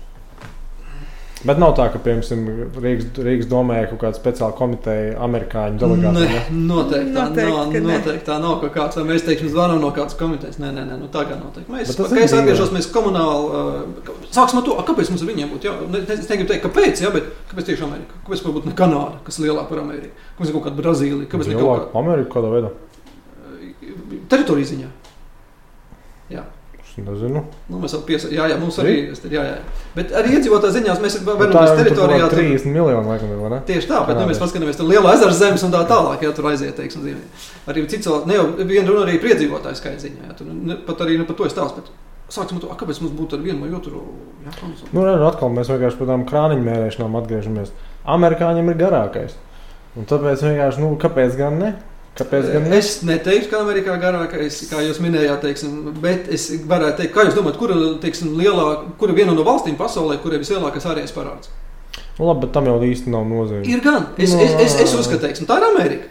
Nu, Viņam protams, tur jau triljoniem aiziet. Un, kā, un kurš ir lielākais donors Amerikai, kā jūs domājat? Nu, to mēs Japāna, mazākā valsts, kas mazāk, viena no mazākajām valstīm pasaulē, ir lielākais donors Amerikā. Jā, bet redziet, atkal no vienas puses, jā, tās ir divas dažādas kā, valsts. No otras puses, kopš imperators ir tā tāds otršķirīgs politiskais uh, spēlētājs Japānā, nu, būtībā pēc otrā pasaules kara. Japāna ir pilnībā tā tādā amerikāņu protektorāta lomā. nu, vienkārši bija tā pasauli pēc industriālās revolūcijas, un tad pasauli pēc otrā pasaules kara. Nu, nu, pasauli pēc otrā pasaules kara ir zila, balta, sarkana ar zvaigznēm. Nu, jā, nu, ne, ja mēs runājam teiksim, par Japānu, Ameriku, neaizmirsīsim Perlharboru un atombumbas divas. Jā, bet tur lieta, kas ir spēcīgākās, nu, viens no spēcīgākajām ekonomiskām valstīm? Amerika, nu, pat par sevi Japāna, Vācija. Visās viņās ir amerikāņu pārstāvniecība kopš otrā pasaules kara. Un saku, tā ir normāla parādība. Nu, tā jau Roma arī savulaik. nost, nostiprināja savas pozīcijas. Tā ir tikai kā, normāla, kā saka, tāda globāla ekonomiskā sistēma. Nu, tad vienkārši kāpēc lai nebūtu mums kaut kāds tas pagarinājums, pat taisnība līnija, zin, nezinu, uz New York, uz Trump Tower. Nu, Tieši reizes no atklātā. Nu, mums sākumā būtu jā, jādomā par to, kā, kā doma var sastrādāties ar saimu. Tad var domāt kaut ko tālāk, manuprāt, jo arī ļoti ietekmē darbu Rīgas domē un jebkurai domai saimnes pieņemtie lēmumi. Un ir jābūt kaut kādai veidai sadarbībai, jo ir jebkurā gadījumā ir šī sadarbība, kur papildus kaut ko finansē valsts, kurā kā pašvaldībā dod kaut kādu daļu naudu valstī. Un tur ir jābūt uh, labākai sadarbībai, un tad mēs varam domāt par kaut ko tālāku. Jo mums šobrīd ir jātiek galā ar to, kas mums ir. Mums patiesībā ir ļoti daudz, ir daudz attīstības plānu, ir daudz inovācijas, ko var ieviest, un ir ieviestas jau daļa. Nu, tad mums ir jādomā, kā attīstīt sevi. Ir labi skatīties, kā ar kaimiņiem, uz ko varbūt tiekties. Bet uh, ir jāuzlabo savi procesi. Šis baigs lidojums ir grūti pārdot, jo, ja pateiktu, ka viss ir tik labi pirms mums, tad tad būtu grūti pēc tam norādīt, ka pēc mums būs vēl labāk. Man ir jau tomēr jāredz, ka, oh, nē, nē, nu, reku, šita mums ir. Nē, nu, ir lietas, kas nav izdarītas, bet mēs arī ar partiju kā tāda ejam ar to, ka mēs ejam nevis tik daudz ar saviem solījumiem, bet ar tiem darbiem, kas jau reāli ir izdarīti. Ar tiem pašiem sporta laukumiem, bērnu laukumiem, ceļiem, kas ir ar šiem pabalstiem, ar šiem transportiem. Ja? Mēs ejam ar tām lietām, jau, kas ir izdarītas, ne tikai ko solījis. Starp citu, sautīga ideja, nu, nosacīt sautīga ideja.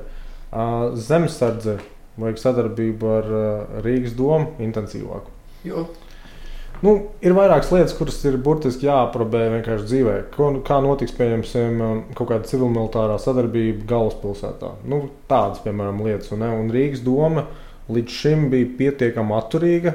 Un es atceros, jā, vairākas reizes mēs pat rakstījām nu, vēstules, aicinājām uz uz sanāksmēm, ko līdz teiksim, kaut kāds komandieris nomainījās, jo Rīgā ir sava kā, brigāde, kur tu tiešām kā, gribētu to sadarbību. Un tad jā, vienmēr bija.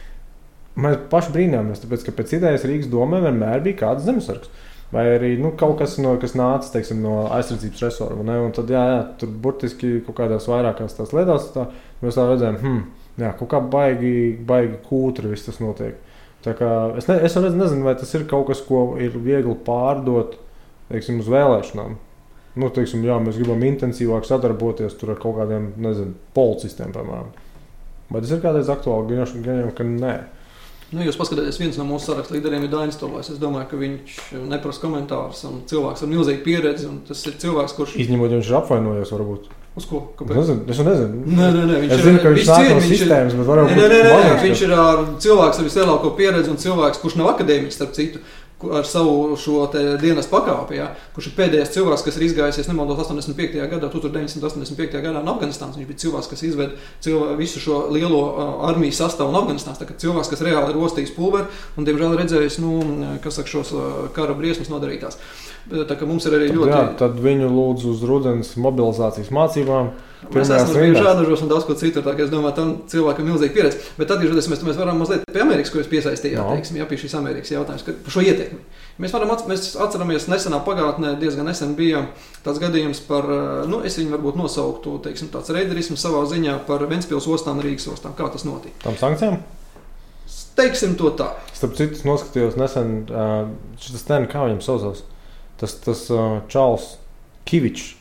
Viņa, viņam ar Lembergu bija tas bija diskusija pat, viņa podkāstā. Nevaru komentēt, ne, jā, jā. Jā, nu, ieradzīgi var manīt, Kivičs viņam uzdot tāds tiešs jautājums, un tā padām tas lembis tur. Un, un tas, domāju, come on, ja tev tā apbežot šeit vispārībā pilnībā uz ofensīvu.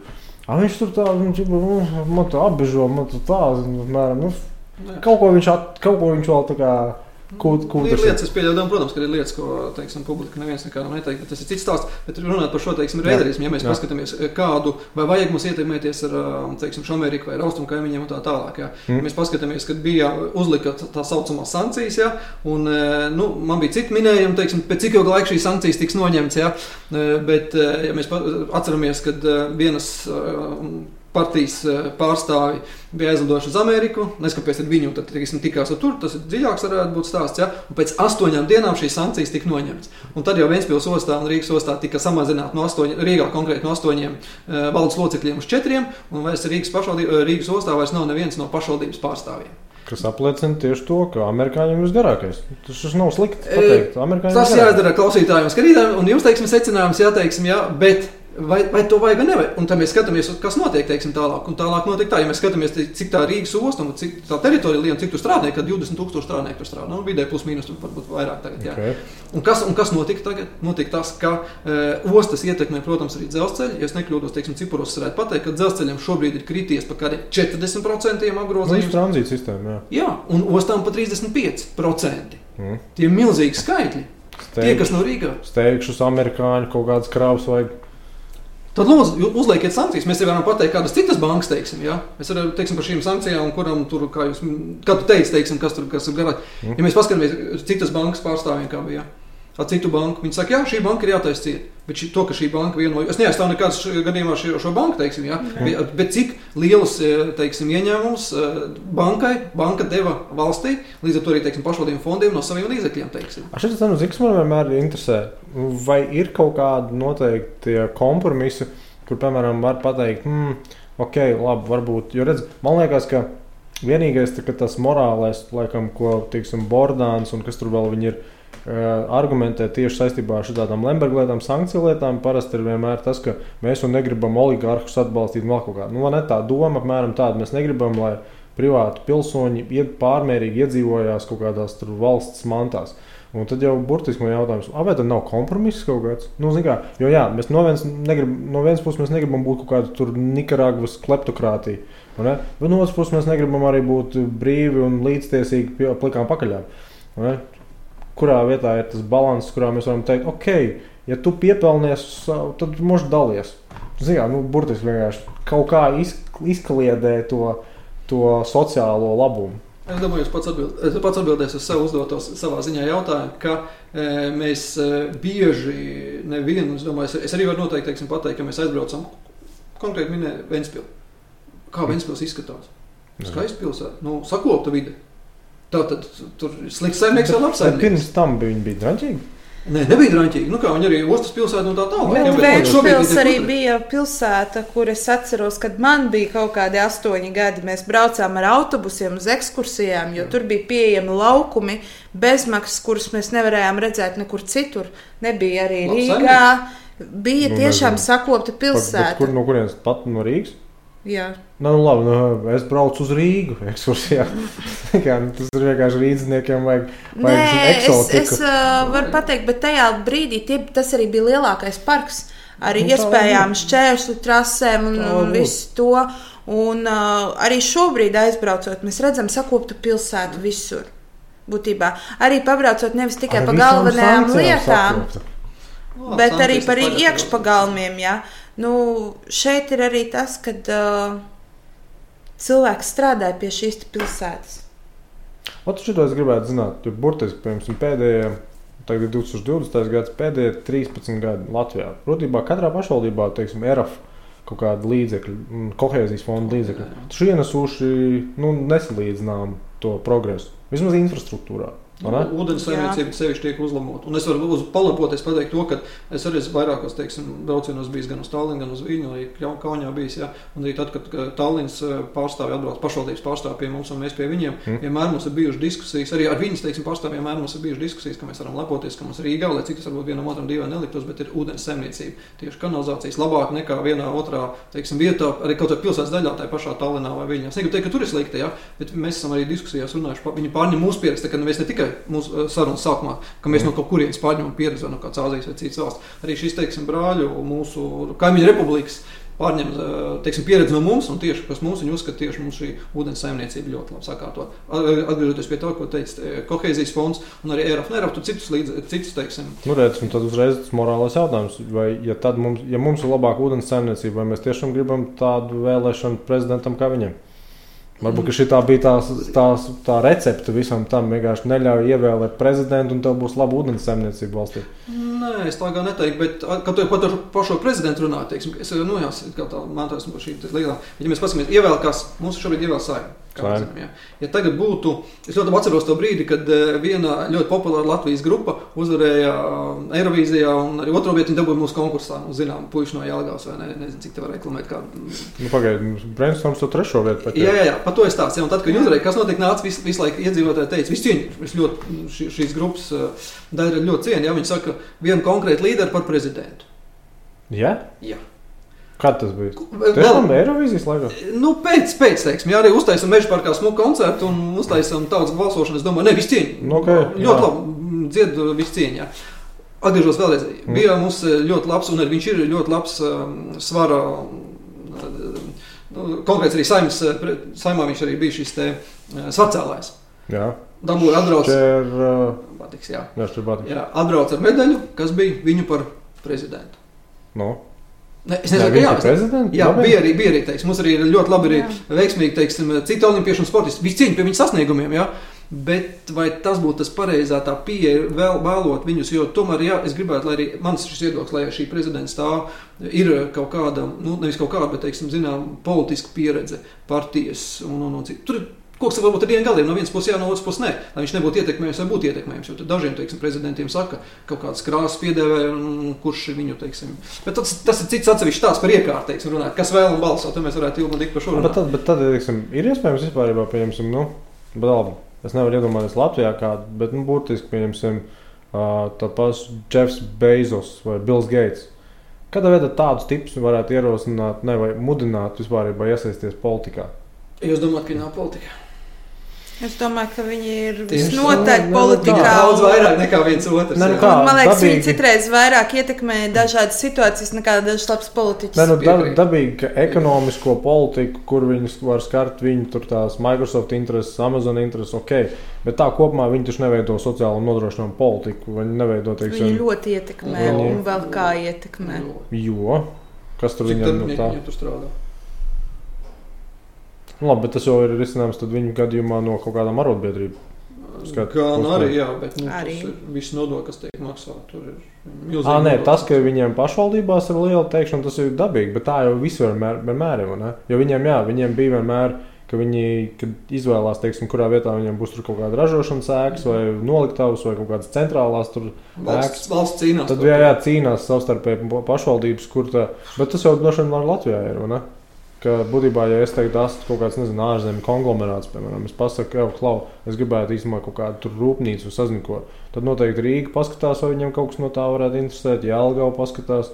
Un tad tur skatās, jo, manuprāt, Rafā tas ir Jālgavā. Tas uzņēmējs skatās. Man liekas, tieši Jālgavā tieši tas bija. Mūsu gadījumā uzņēmējs skatās, jo viņam Jā. ir svarīgi šie te Pirmkārt, jo viņam ir vienalga, vai viņš maksā Jālgavas pašvaldībai, Rīgas pašvaldības vai, vai Daugavpils pašvaldībai, jo nodokļi būs vieni un tie paši. Viņš izvēlās pēc infrastruktūras. Nav pašvaldībai nekāda iespēja īstenībā tirgoties ar kaut kādu to nu, pretimnākšanu. Protams, ir, bet nu, konkrēts konkrēt piemērs IKEA. No. Pie IKEA, kurā šobrīd pašvaldība atrodas. Ne jau Rīgas, daudz varbūt domā, ka Rīgas. Tieši tā. Bet tas bija ne jau, ne jau plānot. Tas vienkārši tā sanāca, tāpēc, ka loģistika tur bija. Es neteiktu, ka tā sanāca. Loģistika, loģistika tur, tur, tur tika pielāgota konkrētiem veikalam. Tur tika izbūvēts, teiksim, ielas un, un, un šīs un, un paplašinājumi jā, un, un viss, vispārējais loģistika tika uzlabota. Nu, labi, bet tas ir būtībā foršs uzņēmējs, ja? Nu, ne, viss cieņ, nu, protams, kurš, kurš viņš, viņš valstī, valstī jau maksā, Rīgas pašvaldība no tā. Bet tad Rīgas pašvaldība varēja to laicīgi notvert to gadījumu. Redziet, un piedāvāt vēl labāk. Uh, piedāvāt da jebko, ja tā var teikt. Ja, bet no. paskatāmies, kas šobrīd notiek ar kadastrālām zemes vērtībām. Kas notiek? Mēs redzam, divas un trīs reizes vienam otram pieaugs. Un uzņēmējs tagad, kā, kā, kā arī tu teici, teiksim, uzņēmējs nāk iekšā, viņš tikai skatās. Ir arī industriālie parki, ja mēs skatāmies. Jā. Industriālie parki ir Liepājā, Vēnspilī. Un Vēnspilī šobrīd, es ne, nekļūdos, varētu melot, šobrīd jau trīs uh, uzņēmumi, kas grib vērties ciet. Ir, ir kas varās vaļā, ir kas varās ciet. Tur ir daudz, teiksim, citi kriteriji un daudz citu, teiksim, nosacījumi arī. Okay. Arī Rīgā, teiksim, brīvostā ir un kundīns un daudz ko citu, teiksim, būvēties. Saka, kāda ir vide, plus darba spēks, kāda ir infrastruktūra. Tas nav tā vienkārši, ka teiksim, uzņēmējs grib nākt. Viņam arī, kāpēc viņš arī nāk šeit, ja lētāks var būt darba spēks, vai viņš ražos, vai viņš, vai viņš sniegs pakalpojumus. Bet tas, kas ir Vēnspilsē, gadījums, tas nav tā, ka viņi vienkārši aizklapējās, bet vienkārši kaut kur pārvācās. Gan, gan, jā, ir arī uz citiem pārvācās. Jā, tieši tā. No, tas un ir no, no Rīgas un no Latvijas arī iet uz daudz kuriem. Nu, Jo Uz kuriem skatījā, diez, diez, tad ir populārāk iet? Dažs jau Igaunija, ne? Atkarībā no kur. Nu, arī, arī, Atkarīgi, tas ir ļoti atkarīgs, jā. manuprāt, no sfēras. Tāpēc, Jā. kad uh, skatoties, kas, kāda ir sfēra, ja tā ir loģistika, tad uh, tur skatās, kā, kā ir iespēja ar šiem loģistikas centriem, ceļiem un citām lietām, kas ir tieši vajadzīgas tai sfērai.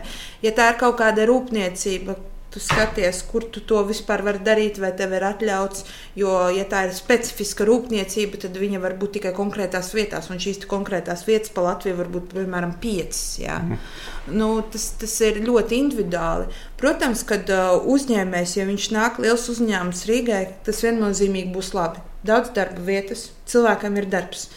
Tie tiek maksāti nodokļi. Cilvēki, ja viņš šeit kaut ko ražo vai pārdod, tad cilvēki vēl to patērē uz vietas arī, ne tikai ja tas iet eksportam. Tad, tad tie labumi ir ļoti daudz.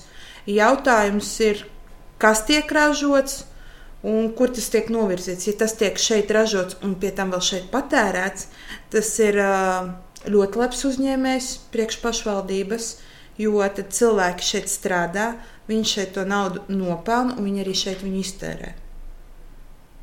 Okay. Nu, tad, tad, tad ir jāskatās šīs lietas. Un ar uzņēmumiem ir tā, ka, protams, pašvaldība var nākt kaut kādā ziņā pretī uzņēmumam, ja redz, ka tas dos papildus darba vietas vai ir kaut kāda specifika.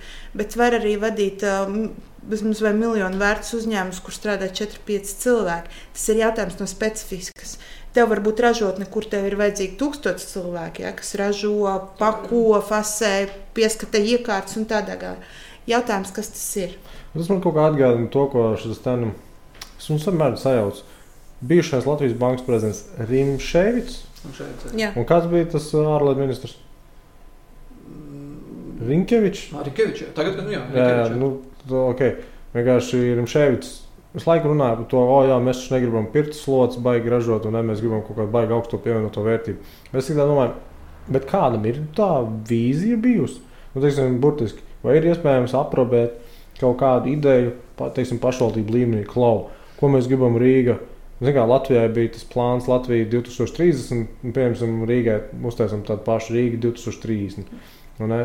Tur Rīgai ir šāds plāns. Attīstības programma, protams. Bet viņi burtiski saucās Rīga 2003. Nu, vienkārši ir Jā. 5, 10 un Jā, citur tie gadi. Jā, tieši tā arī internetā var apskatīties un redzēt šo pamatu plānu, kur ir jā, jābūt uzņēmējiem, kur ir infrastruktūra, Nu, kur okay, ir tām bet tad jau lietām. šobrīd Rīga 2020 arī noteikti agrāk ir bijis tāds Protams, plāns. jā, Protams. Kāds pēc tam savēl kopā tos galus? Neapšaubām viņš tiek Jā. izskatīts un pakārtots, teiksim, izvērtēts, monitorēts, Nu, skatīts. jā, bet teiksim, es domāju, vairāk tā, okay, kurš ir pēc tam, kurš nu, reāli krīt. Ja nav nezinu, puse, piemēram, realizējusies. Jo es vienkārši es esmu izlasījis uh, savulaik Latviju 2030, Nacionālās attīstības plāns 2020, vēl kaut ko. Es domāju, "Nē, kādam tam jābūt, jādabū mizāt. Par šo tā, jo burtiski tu izlasi un liekas, nē, nu viss čotkas, un tur vispār tu jau var at, at, atpūsties, un nezinu, mēram, bet nu nav. Tur jau tā lieta, tas ir vairāk un mazāk, jā, ir forši, ja tu pasaki, pēc desmit gadiem es gribu tur ļoti sociāli ilgspējīgi, tur to un vēl kaut ko. Bet tas ir, jā, jā, bet tas ir tā, ok, un mēs to sasniegsim burtiski šitā, šitā, šitā, un mēs mērīsim to tā un tā un tā. Tas jau izpaliek pa lielam. Uh, ir jau liela problēma arī ka, uh, tamā.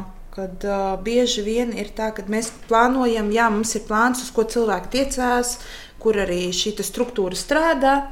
Bet ir ļoti daudz ietekmējušu faktoru. Tad, mēs rakstām šo plānu, tur nav šo daudz faktoru, kas var būt arī krīzes, eh, dažādas neparedzētas situācijas, kas var atlikt ja, šīs darbības.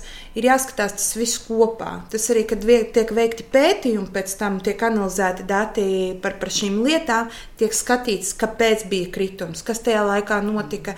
Jo nevienmēr tikai cilvēciskais faktors, bet arī globāli kaut kādas lietas ietekmē ā, ne tikai pašvaldību, bet valsts visā kopumā. Nu, skaties vienkāršāk. Pēdējo 14 gadu pasaules vēsturē divas būtiskas pasaules krīzes. Kurš viņas īsti prognozēja? Nu, Nu, nu, jūs, ja īsti, domā par Lemons Brothers, viens no tādiem. nu viens, jā, un, un, un, un tagadējās. Un, ne? nu, tur tā lieta. Man jau patīk, ja kāds kurš pasakā, klau, ja vien cilvēkiem būs vēl pulss un saule ausīs, šis viss ir izdarāms. Un, jā, ja būs vēl labi ekonomiski apstākļi, nu, tad vēl ātrāk izdarīsim. Nu, zinām, apmēram, tas ir tikai ekstra. Bet reāli šis ir tas, ka nu, tur beigas, tur reāli tur mērķim var iedot un tur izdarīs. Vienkārši pieturies pie šīs formulas. Tas jo, jo, jo, es, jo kāpēc es vienmēr tā iedomājos, ka jābūt vismaz kaut kādiem tādiem maziem solīšiem, ko nu, toču nu, grozies kā gribi. Jā, jābūt. Piemēram, par turismu runājot. Bieži vien cilvēki, kas atbrauc uz Rīgā, tā arī saka, jā, mums patīk Rīgā labāk nekā, piemēram, Viļņā. Un kāpēc viņi saka to?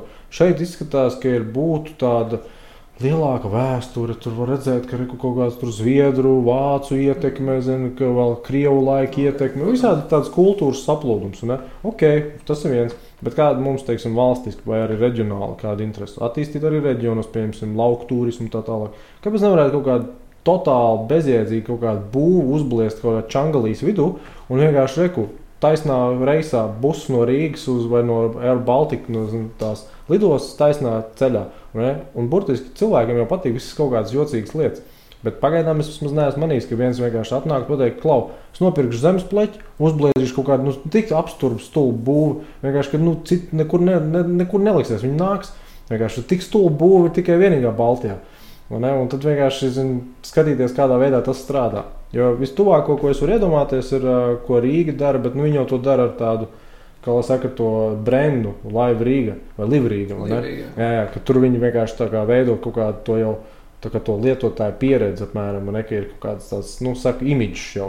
Bet pēc idejas tas nopietni varētu būt stulbi, vienkārši stulbību uzlikt pļavas vidū un nodrošināt pieturu. Blakus, nu, ir jau kaut kur brigādes un viss. Bet uh, Laiva Rīga arī nodarbojas to, ka ne tikai Rīga, tur arī viņiem var redzēt arī pierīgas un, un, un tur redzēja šos te atsauksmes, nu, ne tikai kā līdzīgi kā TripAdvisors, ja tu vari ielikt savu atsauksmi, tev patika, nepatika. Tur ir cilvēki, tur ir redzams bildes vairāk. Nu, tur tev ir priekšstats, uz ko tu iesi, un lai cilvēks ieinteresētu iet un skatīties. Jo, nu, bet, manuprāt, tu arī vari darīt kā, kā uzņēmējs. Tu jau vari darīt arī citā. Ja tu pateiksi, man ir konkrēta būve, es vēlos uh, jūsu turistiem piedāvāt savu pakalpojumu, protams, ka tu to varēsi darīt. Neviens jau to neaizliedz, bet vai tas būtu jādara pašvaldībai? Nu, nedomāju. Jo, jo redz, tur tā lieta, es atceros, vienkārši bija tā, es kaut kādā 16. un 17. gadā biju iesaistīts, um, kā nu viņš tur saucās Deloitte, bet kaut kādā tur.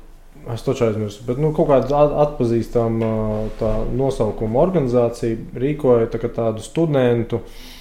Es nezinu, kādu nu, projektu būtībā, kur bija dažādi problēma jautājumi. Tas, kas manai tai grupai patrāpījās, bija kādā veidā noteikt jūrmālas uh, cilvēku to demogrāfiju. Kas ir tie, kas tur brauc, kāpēc viņi tur brauc, cik ilgi viņi varētu tur palikt, bla, bla, bla. Jo jūrmālai interesē būtībā profilēt viesus, uh, un saprast, vai ir kaut kādas neizmantotas iespējas peļņai, izaugsmai. Un tad, tad tikai es sāku pievērst uzmanību, ka jā, patiesībā pašvaldība pat tāda kā jūrmāla, kur bez mazliet ja, no austrumiem, ne, tas ir vairāk skaidrs. Bet jā, viņiem pat nav īsti skaidrs, cik daudz, kā, ne, kā sadalās. Un tad es saprotu, jā, pareizi. Jo nav jau īsti tā mērīšana tik vienkārši. Nu, būtībā, ja ir iebraucēji, kas ir no, piemēram, Krievijas, Jā, nu viņa liela daļa tiešām atbrauks vai nu pat taisno uz Rīgas pirms, vai arī viņam jau būs noīrēts kaut kādas telpas, jūrmalā. Un, tā, un tur tā lieta, liela daļa ir zem radara, jo viesnīcās viņi neiet, piemēram, viņi paņem vienkārši privāto kaut kādu tur jau ēku. Apartaments. Jā, jā. Un tur tā lieta, ka problēma jau ir tajā, ka tu nemazām nevari, nu, teiksim tā, neiejaucoties privātajā dzīvē, tu nevarēsi izsekot normāli to to datu plūsmu, lai tu varētu jau sakt, plānot kā pašvaldību savu izaugsmu. Bet ko tu vari darīt? Tu vari burtiski eksperimentēt. Nu, teiksim, runājot par tām stulbajām būvēm. Es vienkārši iedomājos, nu, cik tas prasītu. Jo pašvaldībai vienīgais moments, kas būtu slidens, ir tas, ka uh, nu, jā, mēs šogad saplānojam budžetu. Es nezinu, paša, pašvaldībām parasti ir līdzsvars. Nu, nav deficīts vai ir deficīts. Ir, ir, ir. ir standarts. Nu, okay, nu, tad vienkārši labi, mums ir bijis šī deficīts, jā, bet nu, jūs tagad iepazīsties mums par pozīcijām. Jā, nu, jā, nu, Nu, šitām ten, šitai pozīcijai, tur nezinu, teiksim, 50 tūkstoši. Nu, jā, nu, mums plāns ir reāli vienkārši liela, milzīga tuptūza nolikt pļavas vidū. Apstīsimies, kā tas strādā. Nu, tu uzreiz vienkārši viss reiķinās, o, kā tu to pārdosi. Kā, Bet tur ir lieta, kādam jau tas ir jāizdara. Kādam ir jābūt gatavam runāt par kaut kādiem milzīgiem tūkstošiem pļāvā. Nu, kā, kas piesaistīts, jo ko es, ko es vienkārši par to jūrmālu runājot? Pilotu projekti būtībā. Arī pilotu projekti, bet otrs ir vienkārši tas, ka ir zināmā mērā, jo tur tiešām tajā projektā varēja manīt, ir zināmā mērā tas, ko tu vari analizēt, viss pārējais ir totāli lieka kakofonija. Nu, ir, ir kaut kādā brīdī analīze, paralīze. Tur burtiski vienkārši cilvēki iet krustām, šķērsām un analizē, pāranalizē, bla, bla, bla. Tas ir vienkārši ok, cik mēs esam skaidrs, vai mēģinam. Jo tagad reāli tikai dzīve var parādīt, vai mums ir vismaz kaut kāda priekšstata pareizi bijušo vai nē. Ne? Un tad es vienkārši iedomājos, vai pašvaldībā reāli tas nav sāļš. Tāpēc, ka ko līdz jums būtu kā pašvaldības teiksim, pārstāvjiem jāpasaka, jā, mums ir uh, ir pamats domāt, ja mēs noliksim tur šādu ten, tur pļāvas vidū, mums gadā varētu pieaugt apgrozījums uz turismu, patiesībā atmaksāsies. Kā, bet neprasiet man, kāds, kā es jums to pierādīšu. Vienkārši uzticaties man uz gadu vai diviem. Tā notiek, kā tas nenotiek? Kā tas nestrādā, nenotiek. Mm. Kā runā, tā tas radošums tūkstošiem, kā tu teici, apļāvas vidū. Jā. Es ļoti labi atceros, kā bija, kad eh, attiecīgs departaments izstrādāja un Rīgā izvietoja, eh, izstrādāja, izremontēja un izvietoja šos. No, nu, sākumā viņas bija maksas eh, sabiedriskās toaletes, un tagad viņas ir zināmā vietā bezmaksas. No. Likās, o, tu tā cipar, bet, pagaid, bet tas ir jāierīko, tas ir normāli parādība. Tur jābūt, lai viss atbilst, teiks, normatīvām prasībām. Jo neaizmirsīsim to, ka jebkurš teiksim, projekts un jebkur, teiksim, kā tas budžets arī sastāv, viņš sastāv no iedzīvotāju pārsvarā iedzīvotāju ienākumu nodokļu un citu teiksim, maksājumu. Ir, ja? mm. Tas ir šī iedzīvotāja nauda. Jā, jā pat to es saku. Tieši tā, un ja teiksim, pateikt, ka kaut kur pļāvā tur liks, ne, tas ir neiespējami, bet mēs, mēs tieši kā nevis mēs, bet teiksim, Rīgas pašvaldība, ko viņi darīja, ja? mm. kad ir izveidots arī mūsu paspārnē, teiksim, jā, tā bija mūsu un konkrēti arī Oļega Buro teiksim, iniciatīva kad veikt atbalsta programmu uh, ēku īpašniekiem. Mēs esam izveidojuši par šīm gadiem jau vairāk šīs programmas, un viena no programmām ir tā, ka neaizmirsīsim to, ka mazākā neaizmirsīsim, neaizmirsīsim to, ka tā tiek tērēta rīdzinieku nodokļu maksātāja nauda. Un programma ir viena no tādām, kad ir, ja arī šeit uz Dzirnavijos un daudzās citās, teiksim, vecrīgas ielās un Rīgas pilsētas ielās ir atremontēts ēku fasādes.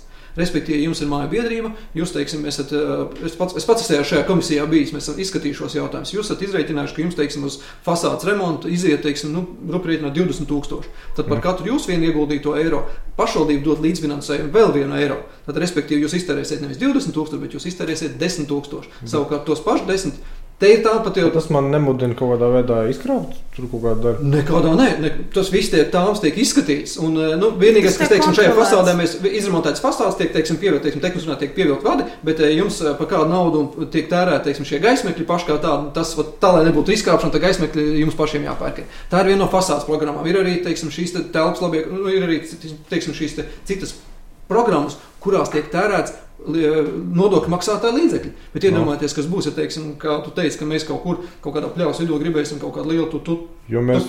Jo, jo mēs gribam būt radoši un eksperimentēt. Jo, Bet, lai runā, mēs būtu runā, radoši un eksperimentētu, tad, tad cilvēkiem ir šie pilotu projekti, tāpat kā, piemēram, gājēji iela. Tur ir iespēja ielu tirgotājiem strādāt, pelnīt, cilvēkiem atpūsties un tad, saņemt ienākumus. Problēma ir tāda, ka pilotprojekts parasti nozīmē, ka būs vienkārši fiziskas pagaidu darbības. Un praktiski reti, kad ir kāds atbildīgais, kurš reāli visu izšķirošo informāciju apkopos un analizēs. Jo šis, jo šis kas ir nu, teiksim, tāda aktivitāte kā nu, gājēji ieliņa, piemēram, tam līdzīgi Un, on, nu neviens jau nevar teikt, izrēķināt, vai tas bija pienesums ekonomikai vai nē. Nepiekrītu, nē, ne, noteikti tas tiek rēķināts. Ja pirms par šo, teiksim, vispār, ja mēs divos vārdos runājam par šo tērbaciju, par šo pilotu projektu runājām, nekļūdos 15 gadus vismaz. Es biju dzirdējis, ka viņi vispār gribētu tā kā pastāvīgi, ka viņi kļūst pagarinājums tā kā vecrīgai. Tas vēl ir ok, jo tad var tu plānot. Nepiekrīt, tur mums jābūt godīgiem tomēr pret iedzīvotājiem, kuri tur iegādājušies īpašumus. Nu, Bet es, es, es justos, ka tas pret man būtu godīgi. Es esmu tur. Ja, dzīvo, ja tu dzīvo starpmācījos, pieļauj domu, ka tu tā neteiktu. Es, negribu, es pieļauju ka tu negribētu. Tu nevarēji iebraukt. Jā. Kas ir problēmas mašīna, kur tev novietot? Tev kā vecrīgā dara? Mums būtībā tas pats režīms jau arī var strādāt. Taču vietējie, kuriem pieder tur īpašums, var piebraukt, ne? Pamēģiniet, teiksim, aiziet uz kaut kādu teiksim, viesnīcu. Es zinu, teiksim, lielā laukumā, piemēram, ir kaut kāda, es kaut kādā zinām konkrēta viesnīca, ja, kad uh, viesnīcas uh, numuriņos, jūs iesiet viesnīcas numuriņos, jums uh, uz naktas kapīša būs ausa aizbāžana. Kāpēc no. rodas jautājums? Tāpēc, ka apakšā ir nāks klubs un apakšā ir restorāns. Jā. Pamēģiniet vasarā 11. aiziet mierīgi gulēt. Labi, atgriežamies pie tērbacijās. Teiksim, ja? pie tērbacijās par monitoringu. Es neteiktu, ka tas nav pirms šīs tērbacijās aizvēršanas 17. jūlijā tika veikts monitorings. Arī no 17. līdz 17. augustam arī tika veikts monitorings, un no 17. tas ir no šodienas faktiski. Ja, vēl arī zinām, kādu laiku posmu arī tiks veikts monitorings, skatoties uz to uzņēmēju un arī šio, šo ēku un dzīvokļu īpašniekiem aptaujas būs kāds pienesums vai nebija pienesums viņam no šī, kad šī bija gājēja jau. A, nē, nu tas ir socioloģisks vairāk. So, socioloģiski, jā. Nē, bet es jau domāju, tiešām tādu nu, brutālu vienkārši dati ah, jā, vieninieks ir vairāk par nulīti. Nu, pēc tāda principa. Jo, ja mēs varētu reducēt visu, kas vien ir nepieciešams teiksim, ekonomikai, uz skaitļiem, tad tie nepielūdzam. Vienkārši kādam ir garāks vai nav garāks. Un tad es saku, jā, jā, nu labi, par to pilotu projektu runājot. Tas jau viss forši ir, ka redz, ir, jo tā ir tā tāda attrakcija. Nu, tā ir zināmā mērā attrakcija, kur tiešām atvaļinājuma laikā varbūt pat vietējie turisti var atbraukt. Kā, nu, tas ir kaut kāds tāds tādā ziņā piesaistošs uh, faktors. Bet, kad runa ir par saku, reku, eksperimentēsim vienkārši, vai šāds milzīgs tuptūs piesaista papildus turistus vai nē. Dažs mēs uzreiz varam tajā brīdī zināt, nu, gan jau kāds gribēs apskatīties. Jau, tu zināji, ka tur Rīgā ir milzīgs tuptūs uzstādīts. Te vēl varētu runāt par PPP pilotu projektu, teiksim, privātās un pašvaldības pilotu projektu. Jā, jā. jā. Tas, jau, bet tas, okay. tas, jau, tas tiek bet tas ļoti smagi iet šis arī. Jā, jā, tas vispārībā, tas sektors vispārībā ir nu, nolaists, ne? Privātā publiskā partnerība. Tik līdz jūs mēģināsiet ieguldīt kaut vai vienu santīmu privāta īpašnieka vai privāta īpašnieka zemē, kaut vai šo pašā nosvaltē ceļu vai kādu citu, jā, tad, maigi izsakoties, var atlidot, teiksim, liels melns ērglis un jums likt izskaidroties, ko jūs darat šo privāta īpašnieka zemē. Nedrīkst tā ir pašvaldības līdzekļi, tie ir pašvaldības iedzīvotāju nodokļu naudas. Un tā ir tā lielākā problēma, ne? ka mēs esam viens otram geštapu varētu tam nepiekrist, jo ir daudz ļoti labi arī piemēri, kad ir arī privāti uzņēmēji labi attīstījuši savu biznesu, pie kuriem gan ēdināšanas sektorā, gan kādā citā. Nu, nu, kā, nu, piemēram, es skatos, kas ir nu, lāču tas nu, maizes maiz, ražotāji. Jā, jā, viņiem tas, tas veikaliņš. Nu, viņš jau ir normālā vietā tikai tāpēc, ka tur ir normāls ceļš, bet ne jau viņš to ceļu tur. Viņš jau viens no otra simbiotiski būtībā barojas. Ja pašvaldība noteikti iegulda kaut kādā infrastruktūrā, tad, attiecīgi, tie, kas tur savos privātos īpašumos ir uztaisījuši kaut kādu attrakciju vai kādu objektu, var piesaistīt. Nu, tad redz, visur, kur Latvijā ir vienīgais, kurš tā, nu, labi, es neesmu īpaši pētījis, bet vienkārši cik es esmu novērojis gar lielajām kaut kādām maģistrālēm, kur ir liela kaut kāda daudz maza automašīnu plūsma. Jā, privāti izvietot tur kaut kādas trušu pilsētiņas, un vēl kaut kādas veikaliņi un vēl kaut kas. Bet kāpēc lai pašvaldība, labi, pieņemsim, neieguldot savu naudu tiešā veidā, bet netiešā veidā vienkārši pievelkot nu, elektrību un komunikāciju, piemēram, pie kaut kāda noteikti lielāka, tur, nu, nezinu, nu, nekustamā īpašuma. Bet kas notiek tajā nekustamā īpašumā? Nezinu, uzstājas kaut vai metu konkursu. Es tikko teicu, IKEA. Nu, tas jau ir, jā, tas ir vienkārši kā, cilvēki tur brauks iepirkties, un tas arī ir viss. Bet kopumā pievienotā vērtība no tā, ka cilvēks atbrauc, iepērkās, nu, tas ir kā, tam uzņēmumam, kurš to kapitālu iznes droši vien daļai arī uz ārzemēm. Bet, bet, nu, tur blakus tagad būvēs ar lielu pabeigts faktiski. Jā, bet, bet, bet, redz, bet redz, vienīgās lietas, kas man ir iekritušas ausīs, kad uh, saku tie turisti, kas tie paši, kas saka, piemēram, jā, Rīga viņam šķiet interesantāk par Viļņu. Viņi tie paši, vai bieži vien tie paši, kas saka, jā, bet mēs tur redzam, ka bijām uh, tur Lietuvā, apskatījām to kalnu ar tiem krustiem. Mm -hmm. Man kaut kas tāds liekas, ka liekas, pff, nu, ko tu tur dari? Nu, tur nekā nav ko īsti redzēt. Ne? Bet viņi ir pietiekami daudz cilvēku, kur reāli šitāds, jo ko viņi dara? Kad, nu, ja mēs runājam par to Livu Rīgu, reāli praktiski laikam, pusi vismaz nav dzirdējuši par to, un otra puse varbūt tikai vienkārši tā uzmetuši aci. Un tad tikai viņi at, attopās jau kaut kādās konkrētās vietās, kur ir tas logo, un tad tur viņi varbūt kaut ko vēl uzzina. Liela daļa, ko dara, viņi paņem. Pirmkārt, pagūglēt, nu, labi, ir tādi, kas vispār neko nedara. Vienkārši viņi zina, paskatās kartē, ka ir. Un, laikam, lielākā daļa tie, kas kaut kādā uh, nu, avio maršrutu mm. plānotājiem vienkārši izplāno savu izdevīgākos maršrutus. Un tad Rīga bieži vien ir tā kaut kāda starp kaut ko, kas ir tā pietur viņiem. Un tad viņi domā, ah, es vienu, divas dienas Rīgā. Paskatos, ja viņi pat ir trīs dienas, tad viņi izdomā, o, mošu uz jūrmālu, mošu uz Sigultu un tam līdzīgi. Mm. Bet tur tā lieta, tā kā galīgais mērķis, reti viņiem, viņiem ir. Tur tā lieta, ja šī te būtu iespēja pateikt, klau, starp citu, mēs zinām, ka jūs parasti esat tranzītā, uh, Bet jūs gribat apstīties, tā, nu, es nerunāju par to tuptūzu kā kaut kādu mm, pašmērķi. Bet, nu, burtiski viss, kas saistās ar eksperimentālām lietām, daudziem cilvēkiem patīk. Jo burtiski no daudziem turistiem ir tā, atbrauc uz Rīgu, un viņi tā prasa, klau, man ir viena, divas dienas. ko tu iesaki. Bet man neinteresē tās parastās turistu vietas. Ne? Un, bet tur tā lieta, tas ir kā aizbraukt uz Parīzi. Man neinteresē Eifels. Ne? Nu, Bullshits. Kaut kādā daļā viņiem interesē paskatīties to tradicionālo turismu e, pieredzi, bet tad otrs viņiem bieži vien interesē, jā, kur ir alternatīvās, kur ir tie zin, emo gali. vai Bet kur ir, uh, zin, arī tās, nu, Rīgā tas ir. Nu, bez jā, jā. tradicionālā turisma ir alķīmiķu bāriņi, ir dažādi interešu klubiņi, kur tu vari iet, uh, skatīties. Tāpat tās ir radošās darbnīcas, daž, dažādas. Ja. Jautājums, cik tu daudz par to zini. Uh, tas, ka mums ir vecrīga skaista, kur tu vari iztaigāt cauri ar kājām, tas ir viens, bet bez tā arī ir vēl cits. Un Rīga, nesu, uh, Rīga nav tikai skaista vecpilsēta, ko parādīt, bet Rīgā ir ļoti daudz rajonu, kuros arī ir ļoti interesantas lietas. Uh, kuras ir. var skatīties, un cilvēki brauc un skatās. Ko jūs ar to domājat? Ap divu? Sāksim ar to, ka uh, es atceros, ka uh, daudzi pie manis arī teiksim, domāja, ka nākšajā man kabinetā ir liela Rīgas karte. No. Un nāk, nāk teiks, cilvēki jau, un es eh, daudziem prasu, paskatieties, redziet, šeit ir uh, iebraukšana no ogres, Rīgā dārziņā, ja, un šeit ir Bolderā augšā. Jā. Kā jūs domājat, cik tie ir kilometri? Un kā jūs teiksim, domājat, cik ir kilometri? Plus mīnus, jā. No, no dārziņiem līdz Bolderam jā, no dārziņiem pa šādu diagonāli, jā. 30. Jā, es jums likšu mazliet brīnīties, 60, 62 km, nemaldos. Ah, nē, tas ir domāts. Ar, pa, nē, nē, nē, tas ar mašīnu braucot, jā, jā, pa Ar Maskavas. cik jā, gaisa- cik tieši tā, tā. Gaisa līnijā tur tu vari tam starp citu. Nu, ja mēs tā skatāmies, savukārt no Ok. Kleistiem līdz eh, Berģiem 42 km.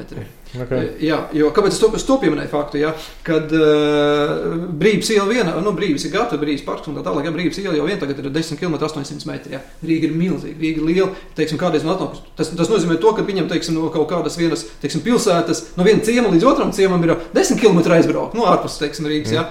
Tad tikai Rīgai caur izbraukt, tad Rīga ir milzīga patiesībā. Tur, eh, arī teritorijas ziņā Jā, skatāmies. jā. Atgriežoties pie šīm teiksim, interesantām vietām, nu, šobrīd arī viens no plāniem bija izvietot lielo panorāmas ratu uz eh, blakus, eh, viņš sanāks eh, uz Raņķa dāmja. Okay. Teiksim, izvietot, jā, nu, ir jau šis privātu uzņēmējs, ir nācis, un mēs arī kā pašu, nu, kā iepriekš deputāts bija īpašuma komitejā un attīstības komitejā, viņi nākuši pie mums un prezentējuši, jā, tur augstums, teiksim, ir šie diskusija bija par augstumu 62 metru, lai tur neaizskar un tā tālāk, jā, tas ir viens no projektiem šeit, Jo. teiksim, arī. Otra lieta ir arī kaut kā šī viena no lietām, mežparkā izveidot gaisa takas celiņu pa trasi, pa mežparu starp meš, mežparu kokiem arī. Tas būtu interesanti, kā mēs zinām, teiksim, kaimiņu valstīs un tā tālāk. Tas tiek jau veidots, jā, un arī tur privāti uzņēmēji nāk, un tur arī, ir arī, protams, Rīgas meža tur nāk ar savu iniciatīvu un ar savu, teiksim, finansējumu tā tālāk. Jā, nu, bet šis jau ir tāds, ko varētu teikt, sen jau bija jābūt, un vēl desmitkārt kaut kādam citam. Es domāju, viņš būs īstā vietā, īstā laikā. Nav tāds, kas Bet saka, šeit ir, Mēs runājam visas par jauniem lieliem projektiem, ja mēs runājam par esošām lietām, kas mums ir, ir ļoti daudz interesantu parku ar dažādām skulptūrām, ko jūs pat nezināsiet, ja iebraucot pirms Marsa parka, tur daudz pat nezinu, kad ir interesantas lietas. Ir ļoti daudz lietas, kuras nav tās top turismu vietas vai ko jūs visi ikdienā zinat, bet tais pašos rajonos. Uh, Ziemeļblāzma, Jā. tas, kur cilvēki tiešām brauc. Uh, uzkāpjot augšā turnī, tur redzi ļoti daudz. Tur redzi Rīgu. Uh, braucot arī uz šiem te ar kuģīšiem, ja, kas ir pa kanāliem, un, tādā veidā jūs redzat citas lietas, uh, un arī to pašu infrastruktūru, kas kas ir izveidota, kas nav izveidota. Bet uh, Rīga nav tikai vecrīga. Mm. Turisti lielākoties domā, ka Rīga tā ir tikai vecpilsēta. Mm. Rīga neaprobežojas ar Es dzīvoju vecpilsētu. centrā, un es domāju, ka Rīga ir tikai vecpilsēta. Jo... Jo- Tas ir 30 km, tas ir 60 km. Jo pabraukājot pa Rīgu, bieži vien tu vari uzzināt daudzas vietas. Arī ir tās pašas dabas takas, kas ir Rīgā pieejamas. Ir velo maršruti Rīgā pieejami ļoti daudz un dažādi, kurus var apskatīties un redzēt. Nav jau tā, ka mums nekā Ā, nu, nav. nē, nē, ir viena bet no zaļākām pilsētām. Par to, jā, jā, par to, ka ir apskats objekts, to es neapšaubu, bet es jau vairāk to saistu ar to, ka, ko mēs gribam. Mēs gribam plaukt, kā, kā būtībā valsts, kā pašvaldība arī. Un tad burtiski, ko tas nozīmē? Tas nozīmē vienkārši ir pozitīva naudas plūsma.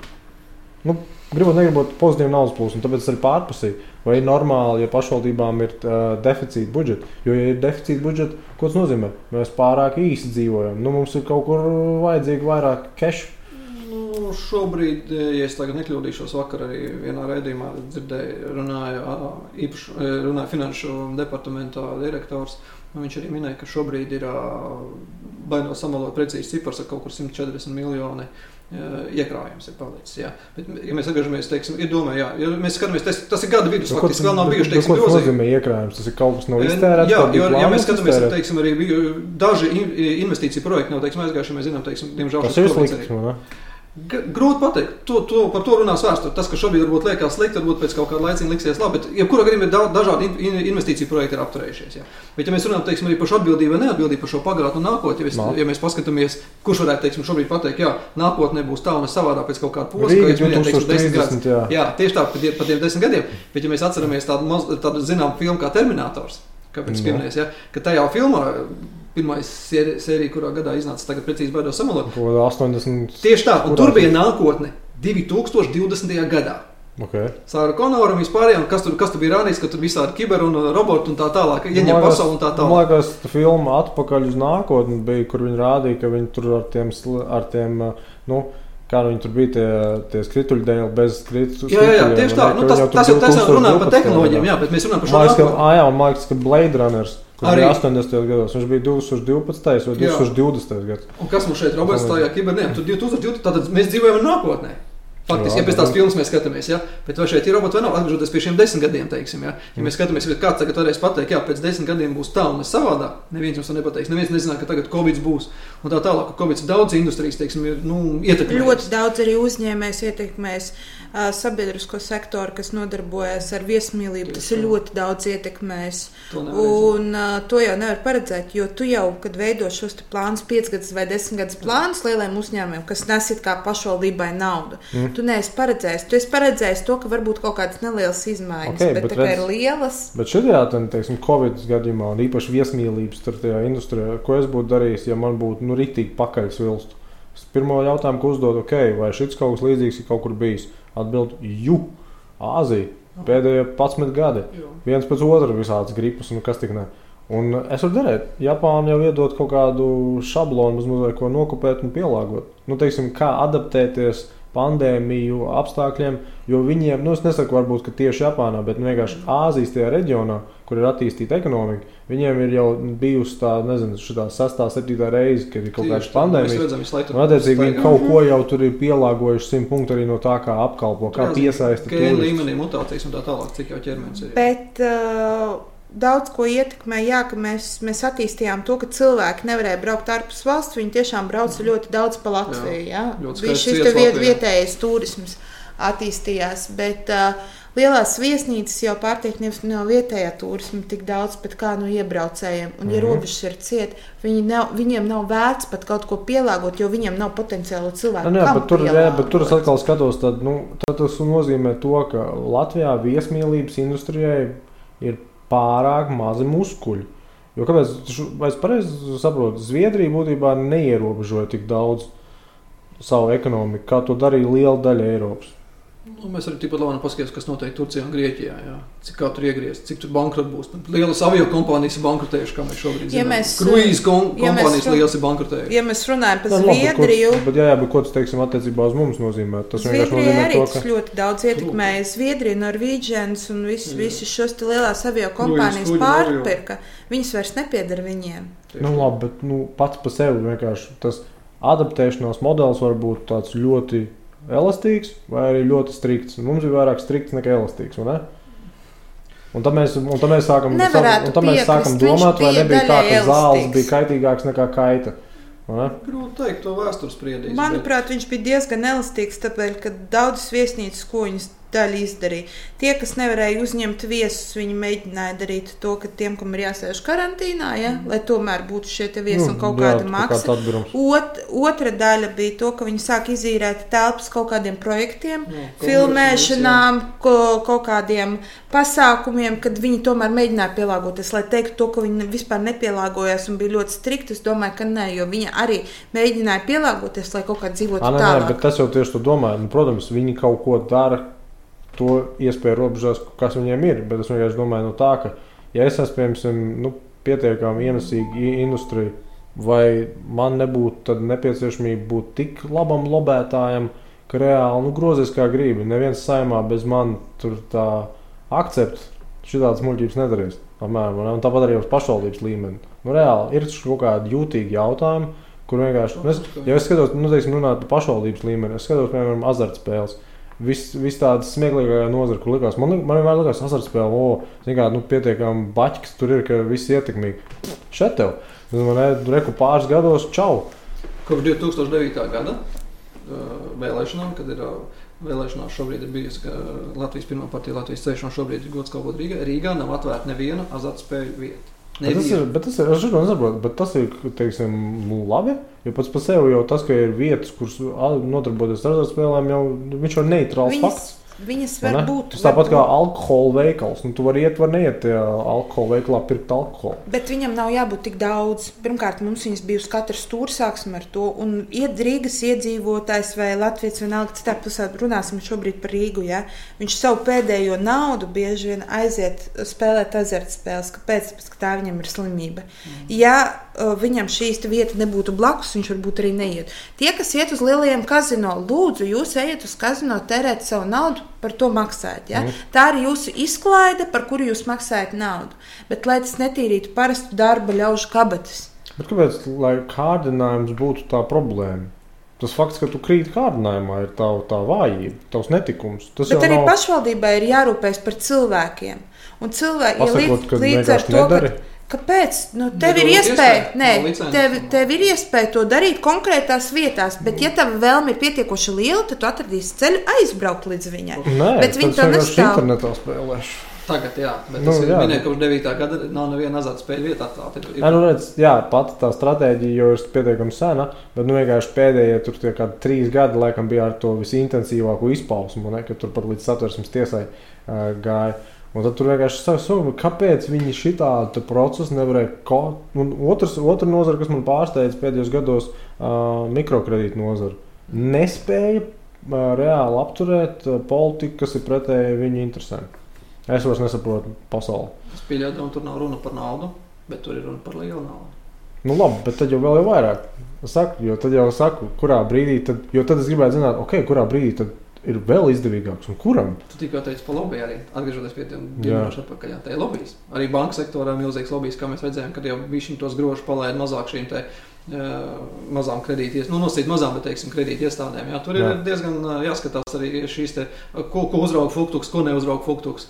Kas, teiksim, un kurās vietās ir reģistrētas šīs vienas vai otras krājas devumu kompānijas. Jā. Jā. Tas tur ir, eh, tā ir atsevišķa tēma un diezgan jūtīga tēma. es Nu, es šo gribētu ļoti saprast. sensitīva tēma. Vai, vai, vai, ir, vai ir teiksim, kaut kāds, nu, pašam noteikti tas ir formāli bijusi pirmā diena darbā pašvaldībā. Jā, es ļoti atceros. Nu, jā. Ir kaut kas vismaz tuvu bijis, kur ir vienalga, cik formāli vai neformāli instruktārs, kur vienkārši pasakā, jā, nu, reku šitie te jautājumi. Šeit ir sarakstīns, ka nekad neēstiet, nekad nerunā par šitām Nē, Tā lietām. noteikti nav bijis. Nu, Un, ja nē, tu nē. ši, redzi šitās sejas mūcis, mūcis. Nē, nē, nē. Tur nav tāds saucamais face controls, kā to Latvijas pateikt. Nu, man katrā ziņā bija noveicies, pirms, jo pirms es atnācu uz eh, Rīgas domu, ka man ievēlēja uz Rīgas domas kā par deputātu. Man, eh, ja tā var teikt, tā no, no, noveicies, vai es varbūt apzināti vai neapzināti gājis. Es esmu pirms tam strādājis sešus gadus trijos dažādos departamentos. Tā man bija ļoti labs priekšstats, kā strādāt, teiksim, pašvaldībām. Vēl es arī strādāju lielā valsts uzņēmumā, ka man nu, šī pieredze bija, teiksim, tas backgrounds jau bija zināms. Jā. Jā. Grūtāk varbūt būtu, ja es uzreiz būtu ienācis, ja es zināju, kas ir budžets un tā, teiksim, daudz citas lietas. Es biju strādājis trijos dažādos departamentos.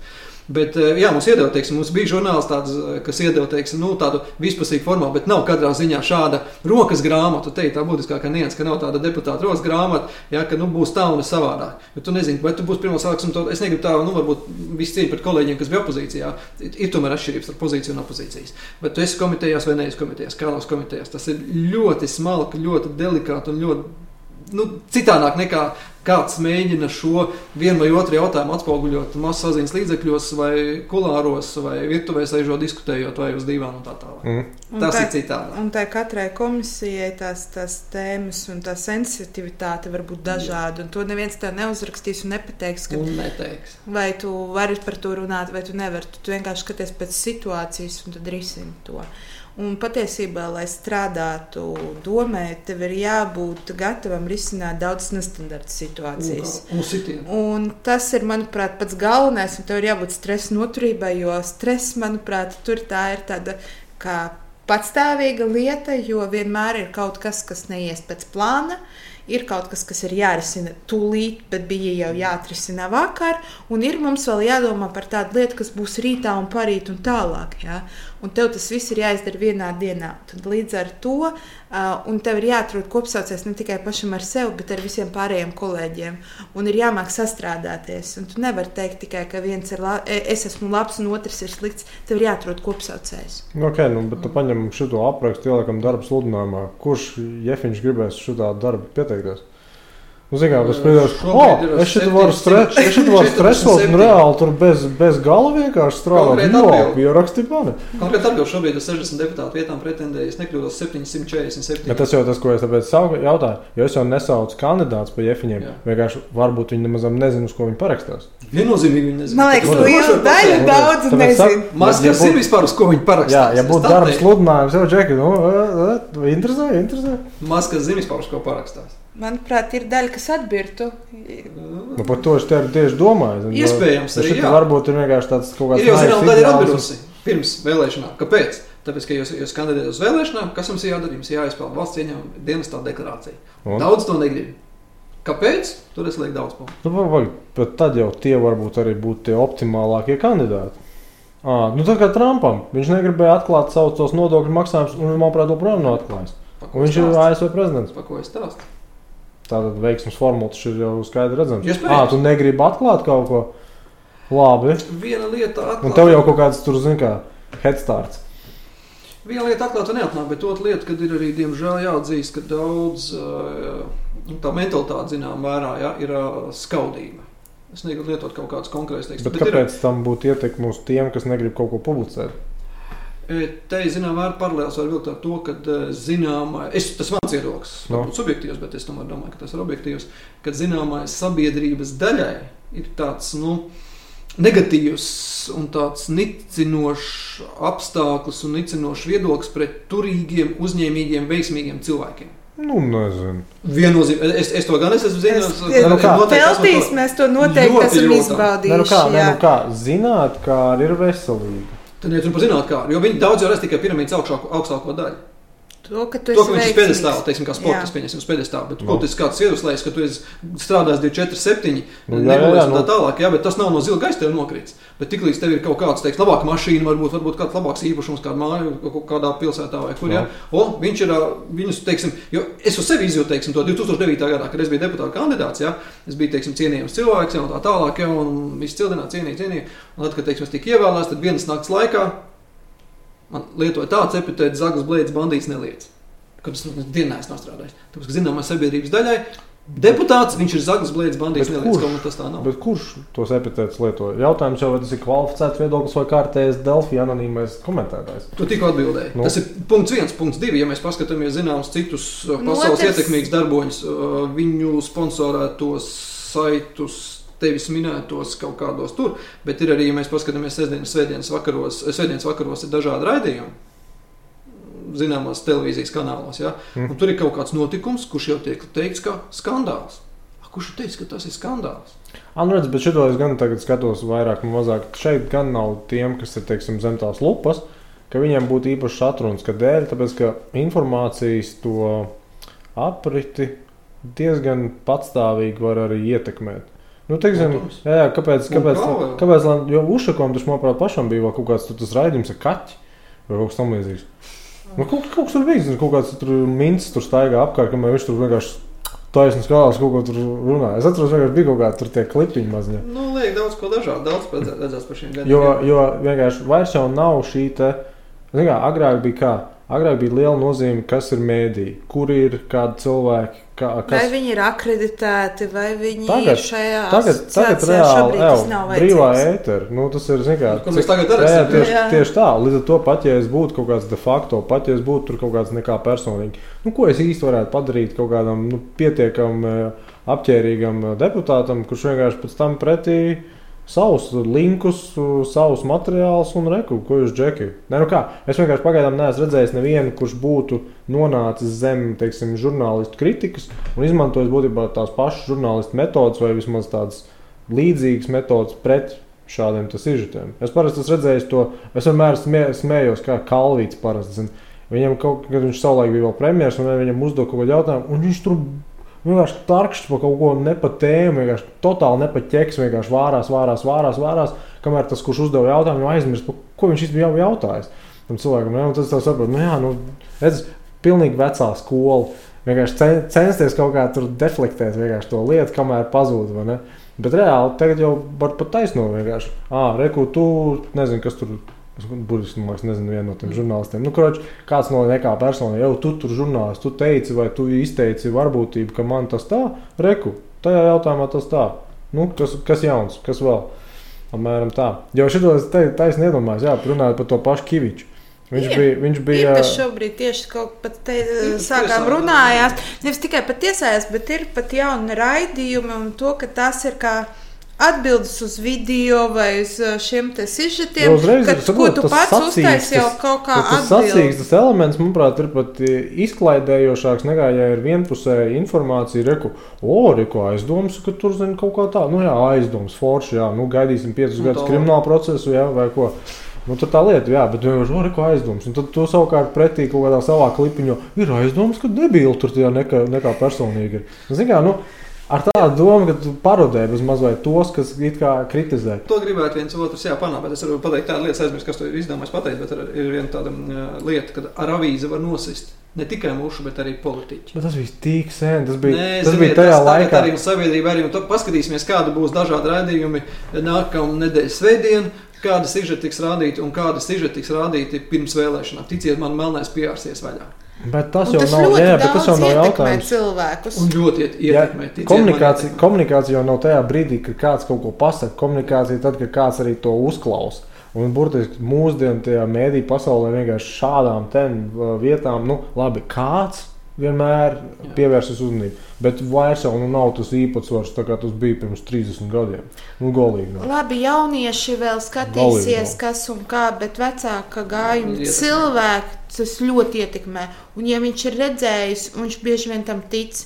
Viņam pat nav svarīgi, vai pēc tam, kad viņš kaut vai ar viņu tiešā tekstā runā, kas ir par problēmu un kāpēc, ja viņš pienāk telties un saka, piemēram, es negribu balsot, kāpēc, kas nav izdarīts. Bet es jums redzēju to, vai es, es darīju to, kad, nu, un tagad, ar viņu sāc runāt un diskutēt un risināt šīs situācijas, nedaži, Viņu pat neinteresē, jo viņš jau ir sapratis to, un viņam vairāk tas neinteresē. Viņam nosēdēs smadzenēs ir tikai tas fakts, kas tika parādīts, un viss. Nu, jā, nu, tad jāatzīst, ka tas ir vienkārši. Jā, bet, redziet, bet tas jāatzīst ne tikai Latvijā. Jo, es ne, nemaldos, 6 vai 7 gadus atpakaļ eh, tā, eh, viņa, eh, tas ir Igaunijā, un tā arī notika pašvaldības vēlēšanas, un tur bija ļoti populāra viena konkrēta partija. Un uh, vēlēšanas bija pavasarī, teiksim, sestdien, tā kā mums ir vēlēšanas, ja, mm. un piekdienas vakarā pēc darba, tuvu darbdienas beigām, bija tāds, uh, vienkārši to situāciju diezgan labi mm. atceros, ja bija tāds sižets, Nezinu, kāpēc visas televīzijas, un preses, un raksturošie un fotografējušie žurnāli bija sa saskrējuši, kad uh, atbrauc, uh, nu, mums ir uh, knāps, viņiem drusku savādāk saucās, nav svarīgi šobrīd kā. Knāp. Nu, tu tam, jā, tieši tā. Atbrauc uz mēriju, un arestēja, apcietināja, aizturēja, pareizāk sakot, aizturēja mē, mēru, mm. kurš bija konkrētās partijas līderis un kurš bija ļoti populārs reitingos. Jā. Nu, tas aizgāja tajā vakarā pa visiem masaziņas līdzekļiem, tā ka maz neliekās. Apturēja, aizturēja viņu, es tagad nemaldos, kaut kur bez 15,5. No. Un tikai tas, un nofilmēja parādīja to visu. Ja? Tas tikai tas, ka viņu nebija pamatot īsti aizturēt, un pēc trijām stundām viņu pa sēdz durvīm izlaida. Mm -hmm. Viņš nevarēja vairs tik televīzijā pateikt, ka nu, viss, nu, zēni, viss ir kārtībā. Un nākamajā dienā notika notika pašvaldības vēlēšanas, un ļauj vienreiz uh, minēt, vai šī konkrētā partija tika ievēlēta vai netika. No, okay, okay, bet, reāli, bet reāli saku, strādā. Es saku, ja tu esi tas tajā, tajā brīdī iespējamais subjekts, kurš var tikt pakļauts kaut kādām negācijām, tā jau ir tava atbildība cik daudz tu gatavojies tam negācijām pretdarboties un cik efektīvi. Es varu atbildēt. Jo, jo saku, viens ir tas, ka jā, ok, katrs var nonākt ne, tādā nu, neizdevīgā situācijā, kuru pēc tam vēl ar uzviju bezmazliet pasniegt, kā reku jau tu, Bet otrs ir tas, ja tu pats savu narratīvu vari komentēt un veidot, nu, kurš tev var aizskart? Tas ir, redz, To Lembergs īstenībā tādā ziņā Latvijā laikam vienīgais arī darīja. Viņam regulāri bija savu tie tur kaut kāda nu, preses konferences vai kaut ko tamlīdzīgu tie raidījumi. Lai... Kurš viņš skatījās, nav nejausmas, bet viņš maz viņš to toču centās. Bet te pašā laikā, labi, tu vari aizstāvēt savu viedokli, kur tu vari aizstāvēt savus sociālajos tīklos, bet tevi redzēs tikai tie, kas ir tavā paziņu lokā. Un pārējie, kas jau būs redzējuši to pozit, uh, negatīvo, tas, ka tu kaut ko teiksi pretī vai attaisnosies pārējais elektrolēts to vispār neredzēs. Jā, nu, bet Nu, skaties uz tas to. ir, Jā, jā, bet cik ir skaties, tavi resursi? bet skaties ja uz tev to. ir ziņu portāli, Jā, nē, bet tu skaties uz to, jā, bet skaties uz to individuālo spēju pretdarboties. To es pieņemsim, tas, kurš ir pa, nu, nokļuvis tagad negatīvajā tajā uzmanībā, nu, pieņemsim, Delfos kaut kāds negatīvs raksts. Tu mierīgi vari sagatavot savējo saturu. Viņš nav Delfos, jā, jo tam redaktoram tur laikam netiks garām. Bet nu, tu vari sagatavot, kur viņš tev ir. Pēc tam ielinko vienkārši tajā Delfa rakstā. Jā, protams, ne jau visi, kas izlasīja to virsrakstu, pēc tam atradīs tavējo to linku. Bet vismaz tu vari tur, saku, tā kā trolīts darboties. Un cita lieta ir, ka pēc tam tu varbūt veido pats savu bezmazo mazo portāliņu. Un tad kaut kādā veidā apraksta, cik nekompetenti tie autori, kas raksta tur citos. Nu, es nezinu, man liekas, ka. Nu, kas, ir, kas ir tas, kurš, kurš eh, Latvijā kaut cik ir eh, žurnālists? Lato Lapsa?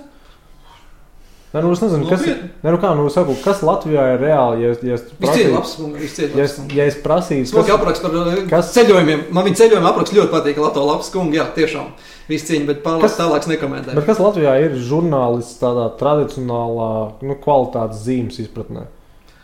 Es tad drīzāk teiktu, ja par žurnālistiem runātu, par šiem gadiem es daudz dažādiem žurnālistiem saskāries. Man ir daudz dažādu šie kriteriji, ap, epitēti apzīmējumi No. šiem žurnālistiem ir, teiks, man liekas, ka un tā tālāk. Jā.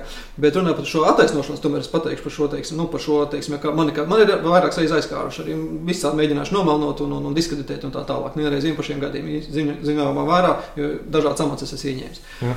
Un es esmu bijis arī tiešraidē Latvijas radio, vienā konkrētā populārā raidījumā, kas skan no pusdienas, pusdienas laikā. Viens ļoti populārs žurnālists bija, tad mēs bijām divi deputāti no pozīcijas un divi no opozīcijas. Bija. Okay.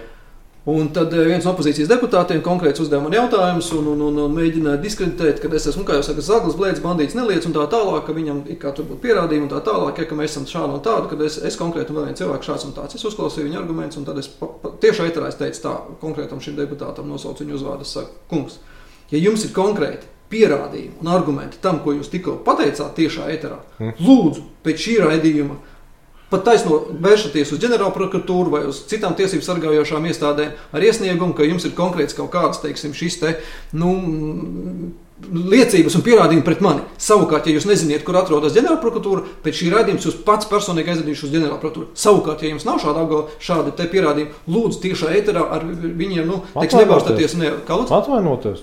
Tas būtu pat daudz prasīts. Kur, kur šis Lai princips? iepļaukāt, tu Nu, nē, nē, nē, mēs esam diezgan inteliģenti, kultūrāli cilvēki. Kur ir tā nianses? Ja? Mans, man, man, mans teiksim, tāds, eh, nu, arguments, mans uzstādījums ir tāds: pierādiet no sākuma, kad es esmu pieņemsim, kamīlis. Nē, nu, kas ir Vienkuprains, normāli. divkuprains. Nu, Tad es tas attaisnošu. tikai normāli. Nevarat pierādīt. Sveiki. Te, tas es, ne, es nedošu e, iemeslu, es nedošu tādu iegānstu, ko žurnālisti vien, bieži vien vēlas, lai mēs savā starpā teiksim, cīnītos un attaisnos. Tas jau ceļ viņu, ceļ viņu popularitāti. Bet Nē, Nu, kā jebkurā gadījumā, kas šis līdz ar ko ir Jā. kaut kāds skandāls. Skandāls, tā, tā ir reitingi, tā Jā, ir pārdošana. Par Nu, to reitingu tas ir- būšanu gan es neesmu drošs, jo būsim godīgi, kurš Latvijas rādio dienas vidū klausās, un viņš, un viņš nav Ticiet man, pensionārs. klausās. Ticiet man, klausās. Mašīnās tāpat cilvēki brauc un ļoti. Es vienkārši atceros pēc tam, labi, pēc raidījuma zinām, apsver pēc man daudz draugu, no visiem zinu, no, Andri, mēs tev zinām. Klausās, klausās, ticiet man, klausās. Mašīnas piekrīt. Nē, nu, ok. Mašīnās rā- tev skan tāpat, tu Fonā, strādā darbā, mašīnā. fonā, vēl kaut ko radio. Nu kā, nu, teiksim tā, mēs varam droši vien būt viensprāts. Nekad ar vienu ziņu nevar sasniegt visus. ne? Nu, teiksim, mēs skaidri zinām, ka Protams. bērni skatīsies vienā galā, Protams. pensionāri otrā galā. Nu, repertuārs dažs. Bet kur ir tie 20%, kas sasniedz tos 80%? Da ne jau Latvijas rādio. Nu, Būsim godīgi. Da ne jau Latvijas rādio. Tie ir sociālai internetu mēdīji. Redziet, ir daudz, kur arī uh, no savas dzīves pieredzes arī var pateikt. Teiksim, konkrēts piemērs. Uh, no, ja mēs runājam par sociālo, nu, labi, mēs tur runājam par sociālo, bet ir arī daudz saucamie tie mm, dīvaini eksperti, ir saucamie šie te sociālās kopas, ģimeņu draugu kopu apvienību eksperti. Es viņus pēdiņās runāju. Mm. Jo konkrēts piemērs. Par šiem gadiem es arī daudz, protams, dažādos pasākumos piedalījos un tā tālāk. Un man ir uzaicinājuši, man ir ļoti labi cienījami draugi, uzaicināja man uz dzimšanas dienu. Mēs aizgājām šo dzimšanas dienu. Tas bija, kā tagad atceros, tie bija valsts svētki. Es piedalījos četros dažādos oficiālos pasākumos. Es mazliet tur vēlāk aizbraucu, par cik bija oficiāli pasākumi. Un, Sēdēja dzimšanas dienā. Jā. Mēs aizējām pie galda, tur bija liels garš galds, un amatā bija liela jubileja. Un tad viņam, nu, kā saka, saucamais, tas bija viens kungs, jā, kas tā runā, runā tas saucamais tas līderis, kura, kura viedoklī ieklausās. Un kur ir nianses? Viņš tagad sāk runāt, runāt, un tur fonā arī bija televizors ieslēgts, jau tur kaut kur rādīja par par pašvaldību un tā tālāk. Nu, tad viņš izteica vienu viedokli, otru, trešo. Es tā sēžu, skatos uz viņu, nu, labi, jā, viņš tur sāk runāt, un sāk runāt par to konkrēto komiteju, par to konkrēto lietu, kur tā, ka, nu, viņš tā, tas speciālists ir. Es nevienu kaut kā tādu jautājumu uzvedinošu uzdot. Viņš man tā kā tā saskatos ar acīm un amatēlu, teiksim, un amatēls kaut ko tur saka, un es tā, nu, kāpēc es to stāstu? Ne jau viss man zina, teiksim, sejā, kas es esmu, ko es daru. Jā. Nē, es pārāk publiski teiksim personu, ja, bet, nu, darīts, da, darīts daudz kas, ja. Viņš ir, es viņam uzdodu vēl tādu tieši jautājumu, vai tu tiešām tajā konkrētā nozarē ir tādu, jā, jā, jūs jau tur tā kā neko neziniet. Es tā no rīta kumos, es tam nama tēvs uz maniem, ar viņas tā, nu, ok, labi, vēlreiz. Un tad, kad jau runāja tas viedokļu līderis, tādas lietas, ko viņš vispār nu, tūmā nav bijis. Teiksim, ja? un, un, un personīgi jau tieši sāka, arī daži vēl tur zināt, teiksim, un amatkasēs. Ja? Personīgi jau sāk aizskart uh, deputātus, un ka viņš zina, ka viņi tur bez maz tur šādi, un ka viņš tur zina, kā labāk. Tad es teicu, cienītais, bet kas ir konkrēti šīs, varbūt jūs zināt, kas ir konkrēti šīs te komitejas, teiksim, priekšsēdētājs vai priekšsēdētāja vietnieks. Nu, nu, nu, jūs to nezināt, saka, bet, nu. Un tad tā paņēma mikrofonu, hajā! Au, ne, mikrofons nebija, jā, tad es beigās šo vizītkārtu noliku. Šo vizītkārtu, viņš bija mērs. Viņš nevar iedomāties, ka teiks, viņa priekšā mēs esam viens no 60, kas ir Rīgā. Es nejaucu sev lielu ceļu augstāk, ja? kad es esmu cilvēks, kam ir kompetence šajā jautājumā, zinu vairāk. Es vienkārši, kur es to gribēju pateikt, ko es ar šo gribēju pateikt. Mm. Kad daudz ieklausās šajā viedokļa līderī, un tad es, pēc tam mēs divi tādi runājām, pēc tam viņš visu šo vakaru sēdēja kā ūdeni, mutē ieņēmis, neko nerunāja. Ja? Pēc tam mēs tikāmies tur pārnājām.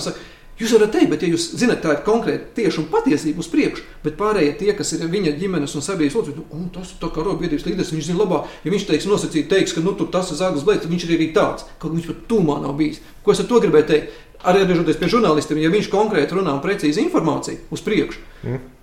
Nu, es varētu daudz ko runāt, es negribēju ēteru laiku aizsākt. Konkrēts piemērs, cik cilvēkiem interesē laba vai slikta ziņa. Strādājot vienā lielā Rīgas pašvaldības uzņēmumā, četrus gadus bija valsts loceklis. Konkrēts piemērs. Tika atklāts eh, zemās grīdas tramvaja, eh, zemās grīdas tramvaja projekts. Juglā bija ļoti liela teiksim, atklāšana, tur bija sabraukti teiksim, visi teiksim, amatpersonas un tā tālāk. Un pirms tam bija saicināti, uzaicināti masu saziņas līdzekļu pārstāvji, televīzija, presa un tā tālāk. Zemās bija tramvajas rākās, tomēr tas nav tāds infrastruktūras objekts, liels un tā tālāk, ka tur bija sliežu klājums mainīts. Daudz pat nezinu, ka vairs nav teiksim, nu, tā saucamā standarta, bet ir pantogrammas un daudz kas cits, tur daudz kas tiks izmainīts. Mm. Es uzskatu, priekš Rīgas tas ir investīcija projekts vai nav. Ir. ir jā. Un ļauj vienreiz minēt, cik bija atbraukuši žurnālisti uz šo te, teiksim, atklāšanu. Kāds atbrauc vispār? Es biju domājis, Labs jautājums, jā. Viens. Jo... tas pats nebija no valsts kanāla. Jo, jā, jo tur teiksim, tā ir. Tā ir laba ziņa. Viņi neinteresē iedzīvotāji. Viņi negrib, viņi negrib popularizēt ar vienu otru kanālu, teiksim, viņi negrib popularizēt pašvaldību. Savukārt, tad, kad uh, strādājot tur, man atnāk ziņa, ka pulkstenis 9.40 no rīta uh, Rīgā uh, uz uh, radio loka ir nogājis tramvajs no sliedēm. Mm. Es nu, ārpus, nu, tiešām nu, kaut kas no ekstra gadījums, teiksim, tā tālāk. Kaut gan tramvajs no sliedēm, nevis, teiksim, nu, kāpēc to stāst? Tā, tā ziņa bija izgājusi pa visiem masaziņas līdzekļiem. Pa visiem vienkārši Rīgā no, nogāja tramvajas no sliedēm. Vispār mm. nu, tas bija tāds. Nu, pēc 20 minūtēm man atzvanīja dispečeri, pasaka, viss normāli. Tur vienkārši tramvajas brauc. Viņš neuzbrauc sliedēm, viņu atbrauca mašīna, viņu uzcēla atpakaļ sliedēm, aizbrauca. Ļaukās vienreiz minēt, tas bija kaut kur minēts, ka nē. Cilvēkiem neinteresē tādas labas un pozitīvas ziņas, kas attiecās par tādu lielu infrastruktūru. Nesenā, tu nogāji tramvajas no sliedēm. Tāpēc, nu, ka labas ziņas lasīs mazāk, jo tas nav nekas skandalās. Kāpēc dzeltenā presa tomēr uh, publikai ir tuva? Tāpēc, ka visiem interesē, kas notiek tavā guļamistabā. Nevienam ir neinteresē, ko tu labi izdarīs, bet to, kas varbūt tur ir, tas ir interesantāk. Jā, bet tas jau tas, ko es saku. Būtībā tādā veidā zinot, kas ir nu, motivējošās lietas tādiem žurnālistiem, piemēram, tādā veidā, jebkurš deputāts vai jebkurš kandidāts, viņš var izņemt jebkādu vēju no burām ārā. Viņš var vienkārši pats savu daiktu jau parādīt Twitterī un mieru. Un, lai, tā, lai, lai, lai, lai tas viss maksā. Nē, nu kā, nu saku, tā, tas doma, tā doma tāda, jebkurā, jebkurā gadījumā tikai un vienīgi kaut kas, ko cilvēks grib dikti, dikti slēpt un dikti grib nērti izvairās un tam līdzīgi. Ir tas, kas jau tie asins suņi uzodīs un, ah, reku kaut kas ir, ko mēram vērts. Bet, ja būtībā saku, ir šī tāda iespēja, jā, Ir pozitīva ziņa, ir negatīva ziņa. Negatīvai ziņai de, 9 no 10 reizēm pievērsīs vairāk uzmanības. Nu, bet tur tā lieta, ja šo te varētu īstenībā, jo tur simt punktus es varu darīt, jo kaut kādas, nezinu, mārketinga aģentūras vai tam līdzīgi sen jau atkoduši formulu, kādā veidā tu patiesībā pozitīvu ziņu var ietverpt negatīvā ziņā, lai pēc tam, kad viņš iepazīstās, jā, jā, jā, un otrādi, un ar to strādāt. Oh, oh, jā. Apmēram, apmēram, tā, apmēram tā, ka beigās tā morāla ir tāda, nu, nu nebija tik forši kā, kā varētu. Bet, kā, bija forši, bet nebija tik forši. Viena lieta ir varbūt tāda konkurence kaut kādā tādā mm, ražošanas industrijā, piemēram, vai kaut kādā teiksim, pakalpojumu industrijā, bet politikā tā ir ļoti smalka lieta. Smalka? Jā. Nu, tas ir smalka. Delikāta un smalka lieta. Un ir daudz lietas, par ko jums neviens neko nekad nestāstīs un nerunās. Un es pieļauju tādu domu, es negribu teikt, ka tas tā ir, jā, bet es teiksim, pieļauju tādu domu, jā, ka tas, tas nav tā. Nu, tur ir kā zebrē. Ja, nu kā, nu ir jau divi varianti, kā varēja tā saruna teiksim, ar to, ar to nu, viedokļu līderi teiksim, mm. iet. Sākotnēji saprast jau uzreiz, pa ko viņš runā un uz kurien viņš virzās, un iedot viņam visu nepieciešamo informāciju, lai viņš padomātu divreiz, vai viņš vispār grib par to tēmu runāt tieši ar šo te mhm. klātesošo. Un otrs variants ir, ok, vienkārši tā kā antropologs novēro zoodārzā kaut kādu dzīvnieku, apmēram, nu, Ko tas šis tur darīs, kad sāks mētāties ar savām fekālijām? Prevencija man tikai bija tāda, arī, ko viņam teica, viss cieņa, teiksim, bet nākamreiz vienkārši, viņš būs citā vietā, kur es teikšu, nebūšu, bet citā kaut kādā kompānijā, pirms viņš nu, izteiks savu viedokli, vai viņš padomā, varbūt tiešām blakus sēž arī kāds cits. Bet, vai viņa viedoklis, ja viņš būtu, teiksim, runājis patiesību un tā, nav nekāda jautājuma, bet viņš runāja par tādiem cilvēkiem, kuriem sen nav tajā komitejā, kurš, teiksim, nestrādā no tā tālāk, es uzreiz sapratu, es uzdevu tādus uzdevinošus jautājumus, saprotu, ka kungs vispār neorientējās. Jā. Šī pre prevencija bija tāda, lai viņš nākamreiz vienkārši nerunā, lai neietekmē ar savu nepareizo, nepareizo uzskatu šo viedokli teiksim, ja? pārējošos citus cilvēkus. Jā, o, nē, bet man liekas, ka tas gan bija bijis jau pārsteidzīgi, jo kas būtu vienkārši jākurina vēl vairāk šo sportisko diskusiju. Jo man liekas, ka tas vairs nav saistīts. Redz, es šādas, manuprāt, diskusijas esmu gana daudz redzējis. Kur tu vari redzēt, jau klājas, man viņš tur totāli bleķi vienkārši runā tas cilvēks. Mm, tā, bet tā iekārst, nu, zini, kā es saku, un man liekas, ka tas ir pozitīvi, jo cilvēkam kuram, teiksim, varētu būt tajā brīdī nekas cits aktuāls vai nekas cits tāds interesants, ir vismaz uz kaut kādām 15 minūtēm uzmanība, pat varbūt daļēji atzinība, nu sazina. Bet, jebkurā gadījumā, kāpēc lai, ne, kāpēc lai cilvēks nejustos uz brīdiņu svarīgs?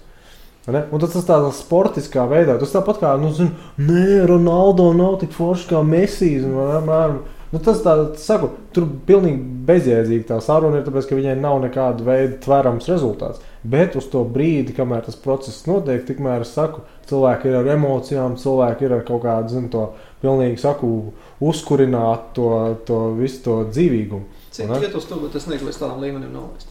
Bet, tāpēc, ka, bet kāpēc tas būtu nolaisties? Jo tas jau būtu pat terapeitiski droši vien noteiktos gadījumos. Ļaut cilvēkam burtiski uzkurināties, un pēc tam kaut kādā izdevīgā brīdī Starp citu, ja kādreiz gribās apmēram tā pa īstam runāt, rekomendāciju vizītkārti. Nē, no vienas puses, jā, bet viņš ar savu viedokli bieži vien ietekmē ļoti citus viedokļus un maldina. Jā, un tie citi cilvēki tic tam maldinošanai, un pēc tam, kad tu viņam sāc stāstīt, nē, bet man viņš teica tā, tā tad es domāju, ka tā okay, okay, ir. Labi, labi, ok, pilnīgi valīgi, nu, derīgs arguments, bet nākamais ir, bet ja visi ir negatīvi, tad jau nav problēmas. Nu, tas ir teiksim tā, ja viņš no, nozākā jebkuru uh, politisko spēku, jebkuru politisko amatpersonu, tad jau viss atkal ir vienlīdzīgi. Saprot? Un tad tikai jautājums, vai vispār tas nerada to motivāciju, vai tieši otrādi nu, neinteresētību, varbūt vispār neiet vēlēt. Nu, kā, man liekas, tur viss jau tikai. Uz vēlēšanām jāiet. Jā, jā. jā, nu, un tad, jānāk, un... Un, un tas, tas ir jautājums. Varbūt tā problēma nav šie tipi, kas vienkārši pie kafijas galda tur reāli nu, bļaustās. Bet varbūt tas, kas vienkārši no tā notiek, ka nu, cilvēki ir tā tādi demoralizēti. Nu, kā, ai, tad, nekādi, jau, jo burtiski man šķiet, nu, cik es varu redzēt, cilvēks varētu burtiski visu savu mūžu, vismaz Latvijā, kopš ir nu, no neatkarības uh, atjaunošanas brīža neiet uz vēlēšanām, un kopumā nu, nebūtu tā, ka pasaule iet bojā.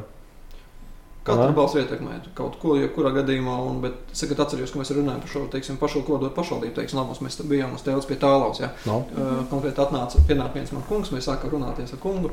Un arī runāt par šiem, teiksim, ko dod valsts un ko dod pašvaldība un tā tālāk. Ja nē, pašvaldība viņam neko nav devusi. Nu, nu dažādi šie viedokļi un tā tālāk. Es vienkārši kungam uzdevu, saka, uh, mēs stāvjam pie sabiedriskā transporta pieturas. Es saku, ar ko jūs tikko atbraucāt? Nu, kungs, senāra vecumā kungs. Es saku, nu, sabiedrisko transportu atbrauc. Es saku, un jūs par viņu maksājāt? Nē, nemaksā par velti. Es saku, un? No, Nu, es bet tas ir Tas Un ietaupījums. ir- Tas, tas ir viņš- un ietaupījums. viņš, un viņš aizgāja prom un teica, ah, par tiem gods Ne, kalpot tālāk, Rīgai nē, nebalsošu. Tieši otrādi viņš aizgāja pozitīvi, jo viņš to sākumā teica, lai būtu labi, ja mēs varētu kaut kā risināt, kad lai viņam pie pensijas pieliktu 5-10 eiro, viņš būtu priecīgs. Es saku, nu, mēs pensiju nevaram jums šobrīd ietekmēt, mēs varam kaut kādiem teiksim, sociālām teiksim, lietām jūs ietekmēt, mēs pensiju mēs nevaram šobrīd jūs ietekmēt. Bet tad es atgriežos, nu, tomēr pašvaldība, atgriežoties pie tā, ko valsts un pašvaldība var dot. No. Nu, tomēr pašvaldība neko nav devusi, kāpēc man par jums, es ā, konkrēts arguments, teiks, neteicu balsojot par gods kalpot Rīgu uzreiz, jā. Es saku, bet jūs atbraucat sabiedrisko transportu, jā, maksājāt, nē. Tas ir jūsu Tas ir jūsu ietaupījums jau. Oh, un tā mums tā diskusija vēl minūtes desmit. Jā, nu, 15 bet tad jau varbūt viņš sagaidīja, kad jūs teiksiet tālāk, tad, un ja jūs ievēlaties mūsu, mēs jums vēl piemaksāsim, ka jūs brauksiet, brauksiet ar to transportu. Nē, nē, nē, tā mēs Nu, mēs tā neteiksim. nekad laikam neteiksim. Tas noteikti tas tā nav. bet, bet bet, bet vai nav tā, ka Tallinā mākslinieks vai kur tur bija bezmaksas sabiedriskā? Jā, daudz ko saka, bet tas, nē, tas ir Tallinas iedzīvotājiem, un tur ir daudz, nu, Tallinn daudz mazāk, mazāk arī pilsēta par konglomerātiem sadalīt un tā tālāk. No. No. Mums bieži saka, teiksim, piemēram, bet ja mēs paskatāmies visu cieņas Tallinai, kāds viņiem sabiedriskais transports, kāds mums tomēr atšķirās. Jo arī šeit šobrīd mums jāzina, ka mums ir diem- diemžēl bet autoparks jāatjauno, kaut gan mums ir labāk, viens no labākajiem faktiski ir Eiropā. Gan autobusu parks, gan uh, trolēbus parks un tramvaju parks, jā, bet mums tāpat viņš jāatjauno un ir nepieciešams šie ieguldījumi. Mēs paskatāmies, kā, teiksim, citas sabiedriskā transporta līdzekļi ir citās pilsētās. Viņi ir daudz bēdīgākā stāvoklī nekā Rīgā. Bet kā tad Tallinn to izdara, ja tiešām ir bezmaksas iedzīvotājiem? Par dotācijām arī tāpatās. Jūs domājat, ka nedotē viņi tur arī tāpatās tad, dotē? nu, bet tad tas modelis ir kaut kas, kas varētu arī Rīgā būt. Viņš ir līdzīgs. Viņš nav, vi- vi- viņš nav mums, mums ir katrā ziņā, mums, kā gods kal- kalpot Rīgai partijai, mums ir savs redzējums un savs skatījums, kā mēs varam e, izdarīt, kad e, Rīgā sabiedriskais transports visiem būs bez maksas. To, tas- mēs to varam, mums ir plāns. Bet tas arī ir kaut Tas kas, ir reāli izdarāms. jā, jā, bet tas arī ir kaut kas, ko pēc tam nevar īsti nograust, teiksim, nezinu, opozīcija. Pozīcija vienmēr grauzējas. Protams, Nē, ka nē, bet nu kā? Tā ir opozīcija. Nē, nu kā, nu, nu, bet es skatos, teiksim, reku ir priekšlikums ieviest bezmaksas transportu visiem. Ja opozīcija ir tik gudra un teikt, nu, nu, nē, mēs gribam maksas transportu, nu, tad viņš pašu sev auto. Viņi nekad to neteiks. Nu, Ja viņi būtu teiksim, pozīcijā, kāda konkrēta partija, viņi teiks, jā, mums vajag atjaunot autobusu parku, tramvaju parku un tā tālāk. No. Tik līdz ir opozīcijā, tad jebko bez maz vai ko e, pozīcija teiks, opozīcija balsos pēc tam. Tas tas vārds opozīcija. Viņi, opozīcija, viņi balsos pret. nu labi, Vai, tas vai, jau ja viņi vispār izies no komitejas sēdes ārā, viņi piecelsies, izies ārā. Un Tādas sēdes ļoti daudz bijušas. Viņi atnāk mums katra komitejas, gan izvēlēt katra komitejas sēde. Mums sākās ar to, kad atnāk opozīcijas pārstāvi. Un viņi saskaita, cik pie galda sēž. Katrā komitejā mums bija 21 deputāts. Mm. 11 no pozīcijas un 9 no opozīcijas bija. Un uh, 10, tas atvainojas, 10 cienījums mums bija. Nē, mums bija 11. Jā, mums bija 11 un uh, 10. Jā, 11 okay. Ok. un 10. Vispārējais, jā, 21. Viņi atnāk un saskaita. 11 nav. Eh, Teiksim, mēs esam pozīcijas desmit deputāti, pieņemsim, viens varbūt saslims vai komandējumā, ja? Mm. un sēž pie galda vēl septiņi opozīcijas deputāti. Tātad 10 plus 7, 17. Mm. Tātad ir komiteja lemtspējīga. pietiek. Jā. Viņi saskaita, nē, viens trūkst, pieceļās un septiņi aiziet. Nav kvorums, viss, tāpēc, mēs esam desmit. Un tā bija destruktīva rīcība no opozīcijas puses, un tas bija nu, Nu, regulāri. labi, tas bet, bija. jā, bet kāpēc to nevarētu pozīcija, tad, kad viņi sanāk un ir pietiekamā kvorumā, kāpēc viņi nevarētu ar kaut kādiem tur kārtības ruļiem vai šitādi jau defaultā atrasināt, ka, ev, ja jūs šitā vienkārši bezjēdzīgi aiziesiet prom, es nezinu, tur soda naudas, sazinu, kas, nu, zināt, apmēram kaut kā tā doma, jo šeit jau nav jautājums par to, jā, ideoloģiski varbūt atšķirības, jā, varbūt ir kaut kādas nianses, kur atšķirīgi risināt, jā, bet ja ir ievēlēti gan pozīcija, gan opozīcija, gan uh, arī pēc tam ir kopējais darbs vienā nu, pašvaldībā. Tad it kā būtu tas nu, politiskais atbildības līmenis, taču vismaz tādā minimumā jātur, ka ok, pat ja mēs varbūt atšķiramies tur savās kaut kādās niansēs vai ideoloģijās, tad tomēr mēs skaidri zinām, ka mana alga nāk tāpat kā tava alga no viena tā paša, nu, tā sabiedrības attiecīgi. Mūsu tā kā- nodokļu Nu, Mūsu, tā rīcība, pat ja es tev nevienmēr iešu un atbalstīšu visu, ko tu vien dari, vai pat kā ierosināšu tev ko darīt, bet vismaz es tev nelikšu padēnes tur, kur liekas, nu jā, te jābūt totālam dunukam, lai nepiekristu vai lai vismaz nevirzītos uz priekšu. Jo, ja es tagad esmu gatavs, ah, nē, principiāli es, es izk- pie, pieceļos, eju prom, tad vajadzētu pēc idejas kaut kādā mērā to spēt vai nu kaunināt to cilvēku, vai arī tad burtiski viņu nu, nesodīt, bet nu, kaut kādām sankcijām jābūt par destruktīvu rīcību. Daudz tādu bijuši, mēģinājumi bijuši, bet tad es jums uzdošu jautājumu, kā jūs domājat, cik ir pašvaldības deputāts līdz 2017. gadam, eiro, eiro izteiksmē runājot. Kāda ir pašvaldības deputāta alga, kā jūs domājat? Rīgā? Rīgā, jā. Pašvaldības deputāta alga Rīgā. Jā, nu, tur šo jābūt- teiksim, ko es jums iepriekš atvainojos, pārtraucu, ja, minēju gan par šo atbildības sfēru un tā tālāk, ja, un arī arī šo otro darbību, ko es minēju, un tā tālāk. Nu, labi, es teiktu, tā Rīgas pašvaldībā strādāt bez 2000 uz rokas nav nekāda jēga.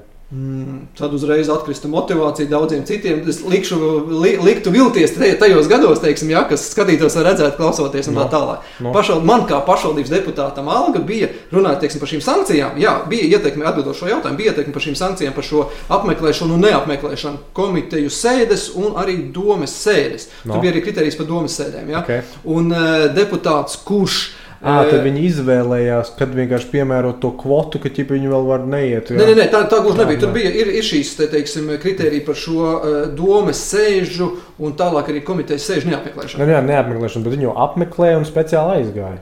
Jā, viņi atnāk, nē, viņi atnāk, nē, nē, bet viņi neparakstīs protokolu. Nē, nē, nē, jā, viņi skaitās, ka neapmeklē. Nu, redz, ja viņi vēl protokolā neparakstās, viņi atnāk, tas... viņu sēdi atnāk, viņi saskata, no, jūs esat 10, 5, 5 nu, jā, jā, tas jau tas, ko viņi. Un viņi par to arī, jā, viņi sēdi notikusi. Viņi jau, jā, jā, bet viņi arī vēl līdzi apmēram. Tagad mēs varam aiziet, un mums vēl būs tās kvotas.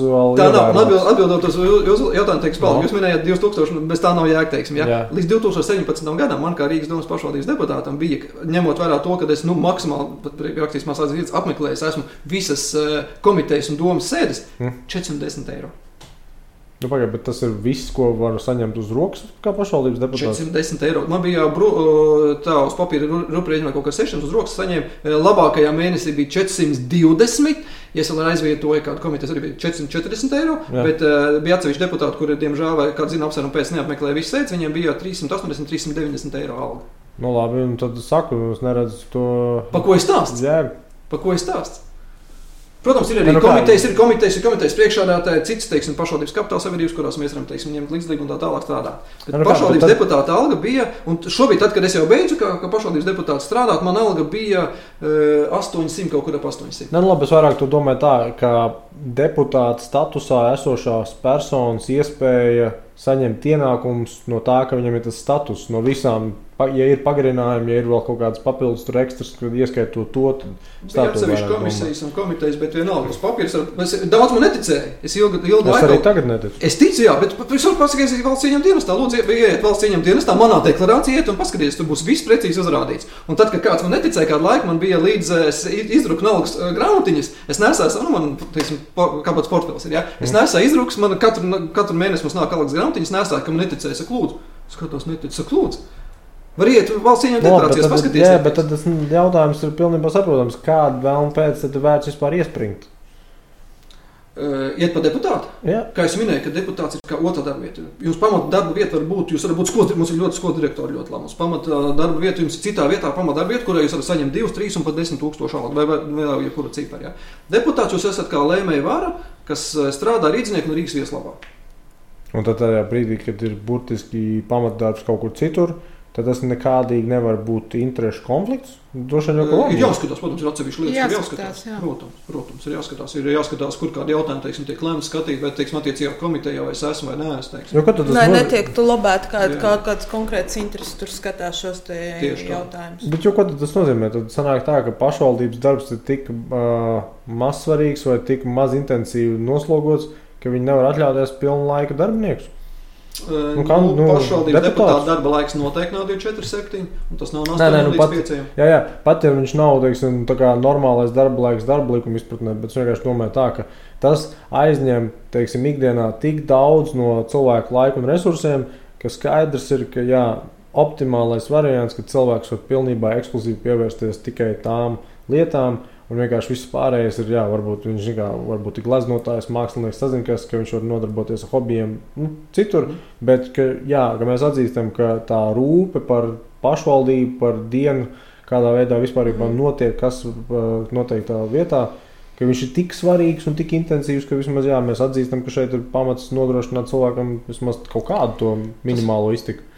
Bet uh, viņam ir iespēja strādāt departamentos uz pilnu slodzi un saņemt to papildus algu. Un strādāt, turpināt strādāt pilsētnieku labā un strādāt uh, vēl papildus stundas. Jo... Tad man vajadzēja jautāt to jautājumu tā, apmēram, kāda ir pamatot vidējā alga. Vai līdz šim ir bijusi vidējā alga deputātam? Ja deputātam vien, vienkārši alga ir teiksim, noteikts cipars, Jā. tad, tad vidējais deputāta ienākums Rīgas domā būs pilnīgi kaut kas cits. Ņemot vērā, kur viņš ir pamatdarbā, ņemot vērā, kur viņš vēl piestrādāja. Nē, nē, nē, atšķirās arī ar to, Vajag ka ir arī astoņi, astoņas komitejas. Ir. Un komiteja priekšsādātājiem ir lielāka alga. Protams, arī domas priekšsādātājiem, kurš ir deputāts, arī domas priekšsādātājiem ir alga. Un vice, nu, vice, vice Jo- mēriem, teiksim, jo- jo jā, tiem ir lielāka alga. Es runāju par ierīnas Jo es bez deputātu. ākstīšanās es biju domājis, ka ap šito laiku Užakovs ir miljonārs. Nu, to es nevaru apgalvot. Nezinu, tur jāskatās valsts ieņēmuma deklarācijā. Es nezinu, es to Nē, nē, nē, nu es to nevaru apgalvot, nenoliegt. Es tiešām nevaru apgalvot, nenoliegt. Es arī ne, bet es vienkārši tādā praktiskā līmenī domāju, ka ap šito laiku viņam jābūt desmit gadu Rīgas domas priekšsēdētājai. Komon, tev jābūt miljonārs. Tur jābūt miljonārs. Ko bojārs dara tagad? Ko bojārs dara?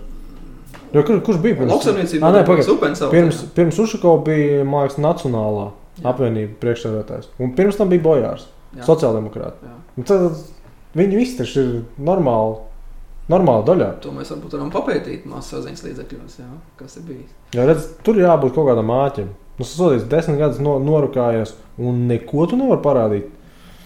Nē, nu, cilvēks ir nu, tas, nu, viena lieta, ko tu savā makā vai kabatā nopelnījis, otra lieta, ko esi pilsētā darījis. Bet, atgriežoties pie šīm kvotām, es gribu vienkārši precizēt, ja, ka ir arī astoņas komitejas un komiteja priekšsēdētāji. Viņi, protams, saņem lielākas algas, viņiem ir arī dienas transporta līdzekļus un daudz, jo tā ir lielāka atbildība. Kāpēc? Tāpēc, ka komiteja vadītājs Rīgā ir tas pats, kas ministrs valstī. Tā ir milzīga atbildība, un tā ir tiešām liela ietekme un liela atbildība konkrētās komitejas vadītājiem. Kāpēc? Kom, es būtu domājis, tas ir. Jo Rīgā ir jocīga situācija. ne? Tur viņiem ir departamenti, kas reāli ir paši Departaments zem komitejas. Ir domas priekšādātājs, ir uh, vicemērs, un tad ir šī komiteja vadītāja, kas ir kā ministrs, sauksim to tā, un zem komitejas vadītājiem, izņemot uh, drošības komiteju, kurai faktiski nav departaments, bet visa pašvaldības policija un kārtības policija, kas pašvaldības ir. Jā. Jā. Bet pārējie, zem katra pārējā, teiksim, zem sociālās komitejas, labklājības departaments, zem īpašuma komitejas ir īpašuma departaments un, un tā tālāk. Jā. Zem, zem finanšu uh, komitejas ir finanšu departaments un tā tālāk. Jā. Okay. Tas tiek salīdzināts ar departamentiem. Departaments ir nu, jau, teiksim, kā, es negribu teikt zemāks, bet nu, jau cits status. Un departamentiem direktori ir. Direktori ir jau de- departamentu direktori, protams. Ah, Katram Departamentu direktors. direktori un vēl ir komiteja. Jā, jo tas ir milzīgs, eh, nu, saka, tas ļoti liels atbildība un, un, un ļoti daudz arī cilvēki, kas apakšā strādā. Nevar iedot vienam cilvēkam pārāk lielu atbildību, jo tas būs subjektīvi. Tāpēc ir vajadzīgas šīs vairākas funkcijas, lai tas Tieši būtu objektīvi, lai nav tas, ka tu tikai aizstāvi savas intereses vai labāk kāda cita intereses, bet lai tas tiešām būtu pašvaldības interesēs un iedzīvotāju interesēs. Tāpēc ir šie departamenti. Jā, es domājis, ka tas vienkārši ir ērtāk uh, pārvaldīt no tādas saimnieciskā viedokļa. Tu sadali kaut kādās tādās menedžējumās vienībās. Tad jau Tā ir. tu, jā, Bet tā viņas arī tā ir- strādā. Ir kom, mājokļu komiteja, teiksim, ir eh, vidus mājokļu komiteja, teiksim, ir mājokļu departaments. Jā. mm. Ir īpašuma departaments, ir īpašuma komiteja, ir finanšu departaments, finanšu komiteja. Bet, teiksim, ja mēs runājam par saimnu, tad vienmēr ir kaut kādas tās uh, komisijas, kur ir vienmēr jau Ir baigākā, komisijas, ir apakškomisijas. Jā, jā, apakš- kur ir baigāk- apakškomisijas, kur ir baigākā stratēģija. Uzrauga tos, kur uzrauga. kur ir baigākā Jā. stratēģija, vai ne? Ka tur daudz jau, tu, o, es taču gribu vietu tur tajā Tieši tā, komisijā. par ko maksā. No. Tieši tā, tur par to maksu nav tikai nu, nosacīta deputāta tālāk, kas, protams, arī nu, diezgan adekvāti, bet tur arī, protams, ir liela atbildības, ne, neko nenoliedz. Jā.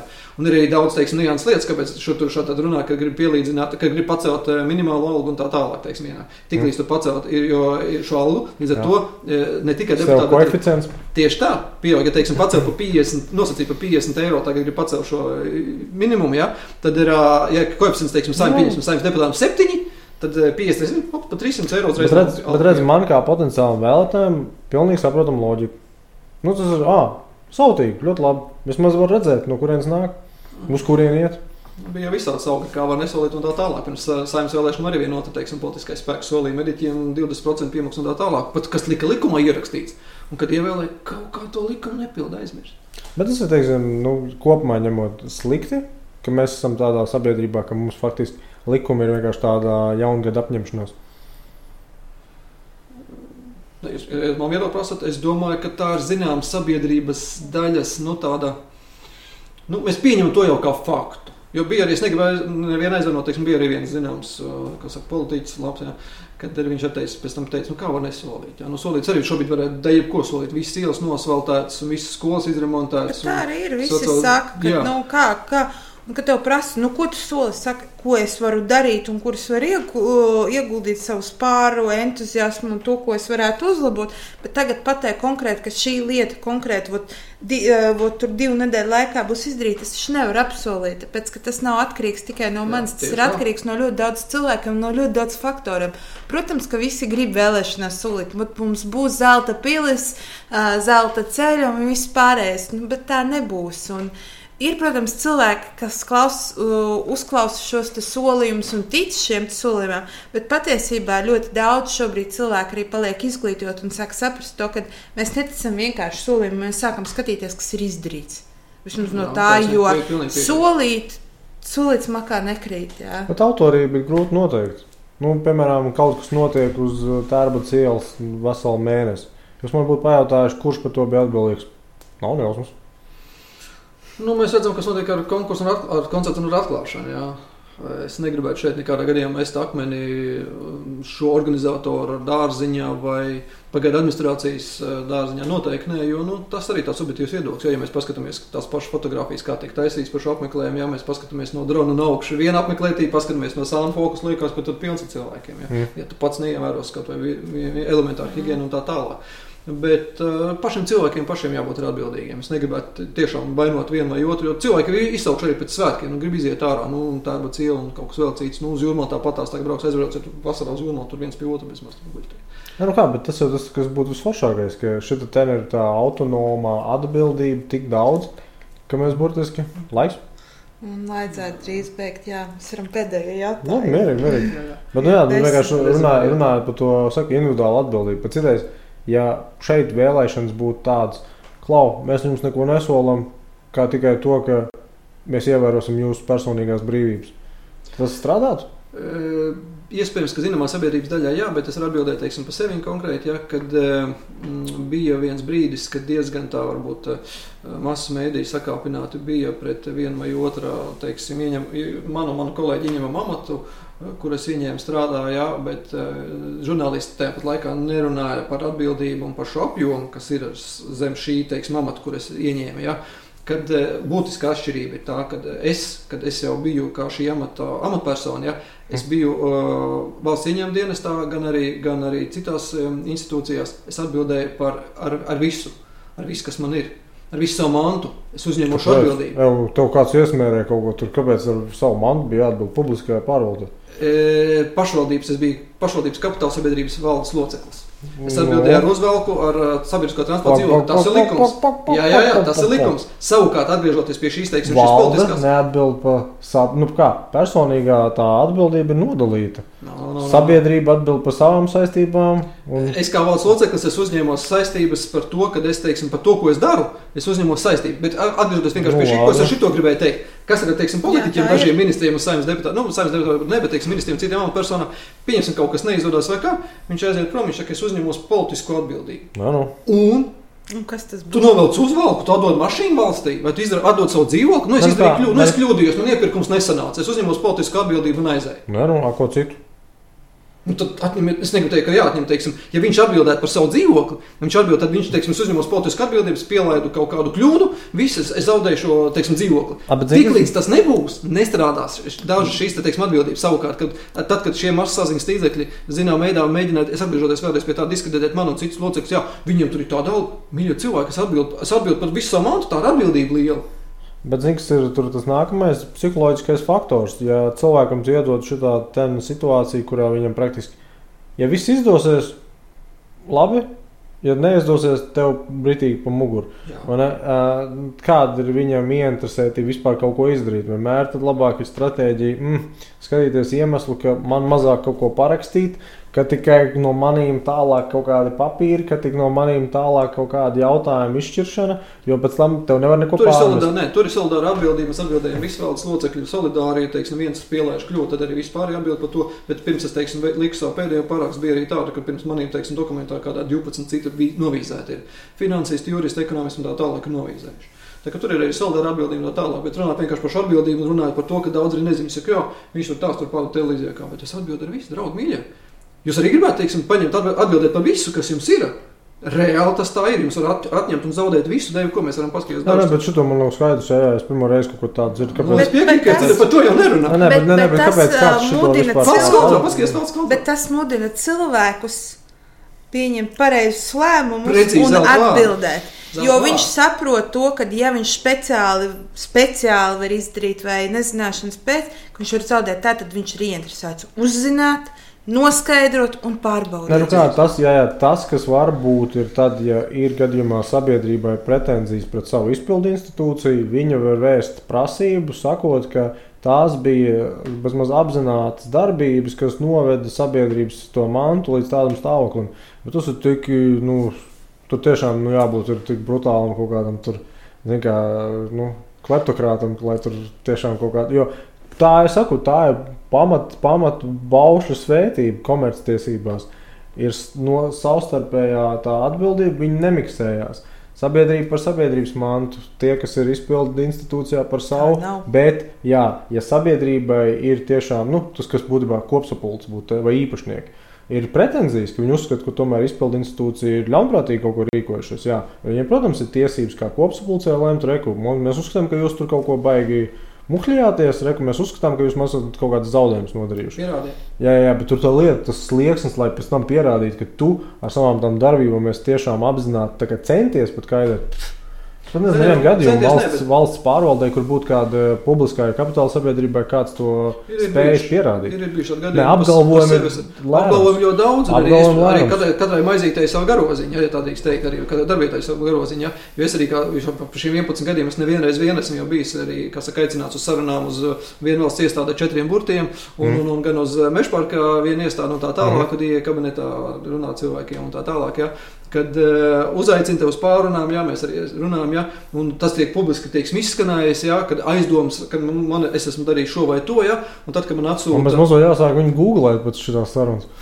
Nē, Nē, nu, bet tā Un atsūta pēc tam uz septiņām lapām. Pēc tam, pēc, pēc tam vēl slēdzeņa jānomaina. Uz, sep, uz septiņām lapām pēc tam atsūta. Nē, jūs esat. At, jums, bet jums ir lieta nevar ierosināt, jo visi tur ir Jā, kārtībā. trūkst Jā, bet tur materiāla motivācijas. Bet jo ir izskanējis to, ka tu, tu esi aizturēts. Jā. Bet vai pamatot, vai nepamatot, uz cik ilgu laiku, un vai ir lietas virzība, nevienam jau nav pateikt. Bet pietiek pateikt to, ka tev, piemēram, ir aizveduši uz knābu, Jā. lai tava, tavai tā. karjerai būtu uz kādu brīdi nu, tāda konkrēta mīnuszīme. A, kas notika, ja tu vienkārši tajā brīdī, kad tev pārprasu, vai es biju ar knabā? Jā, man liekas, ka man uz tur uz uh, vienkārši kaut kādiem svētkiem uzlaiž. Tāpat neaicina, ticiet man.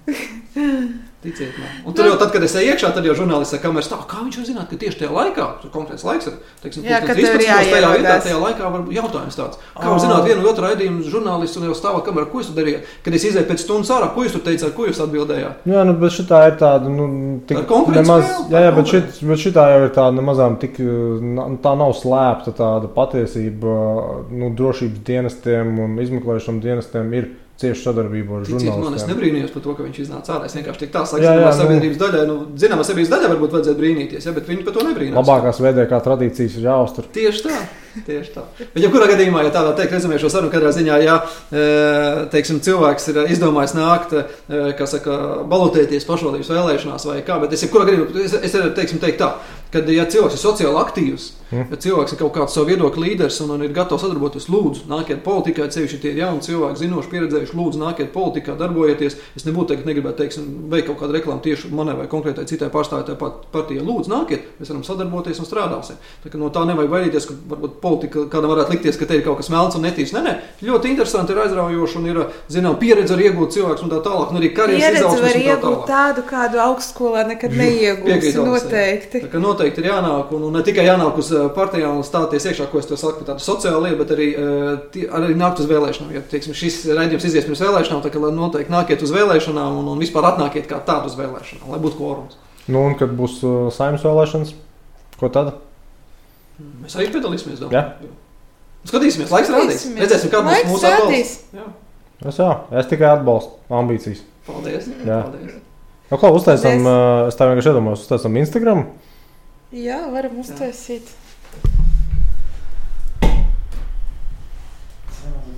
Es pēc tam paskatīšos, kā tur tas audio nostādās, manī pa laikam. Bija tur kaut ko, ko viņš pīkstēja. Jā. Tā. Nāc tuvāk. Es neesmu nekāds īpašs eksperts. Es parasti daru tā, ka uzstājas un skatoties Jā. ierakstā. Tā.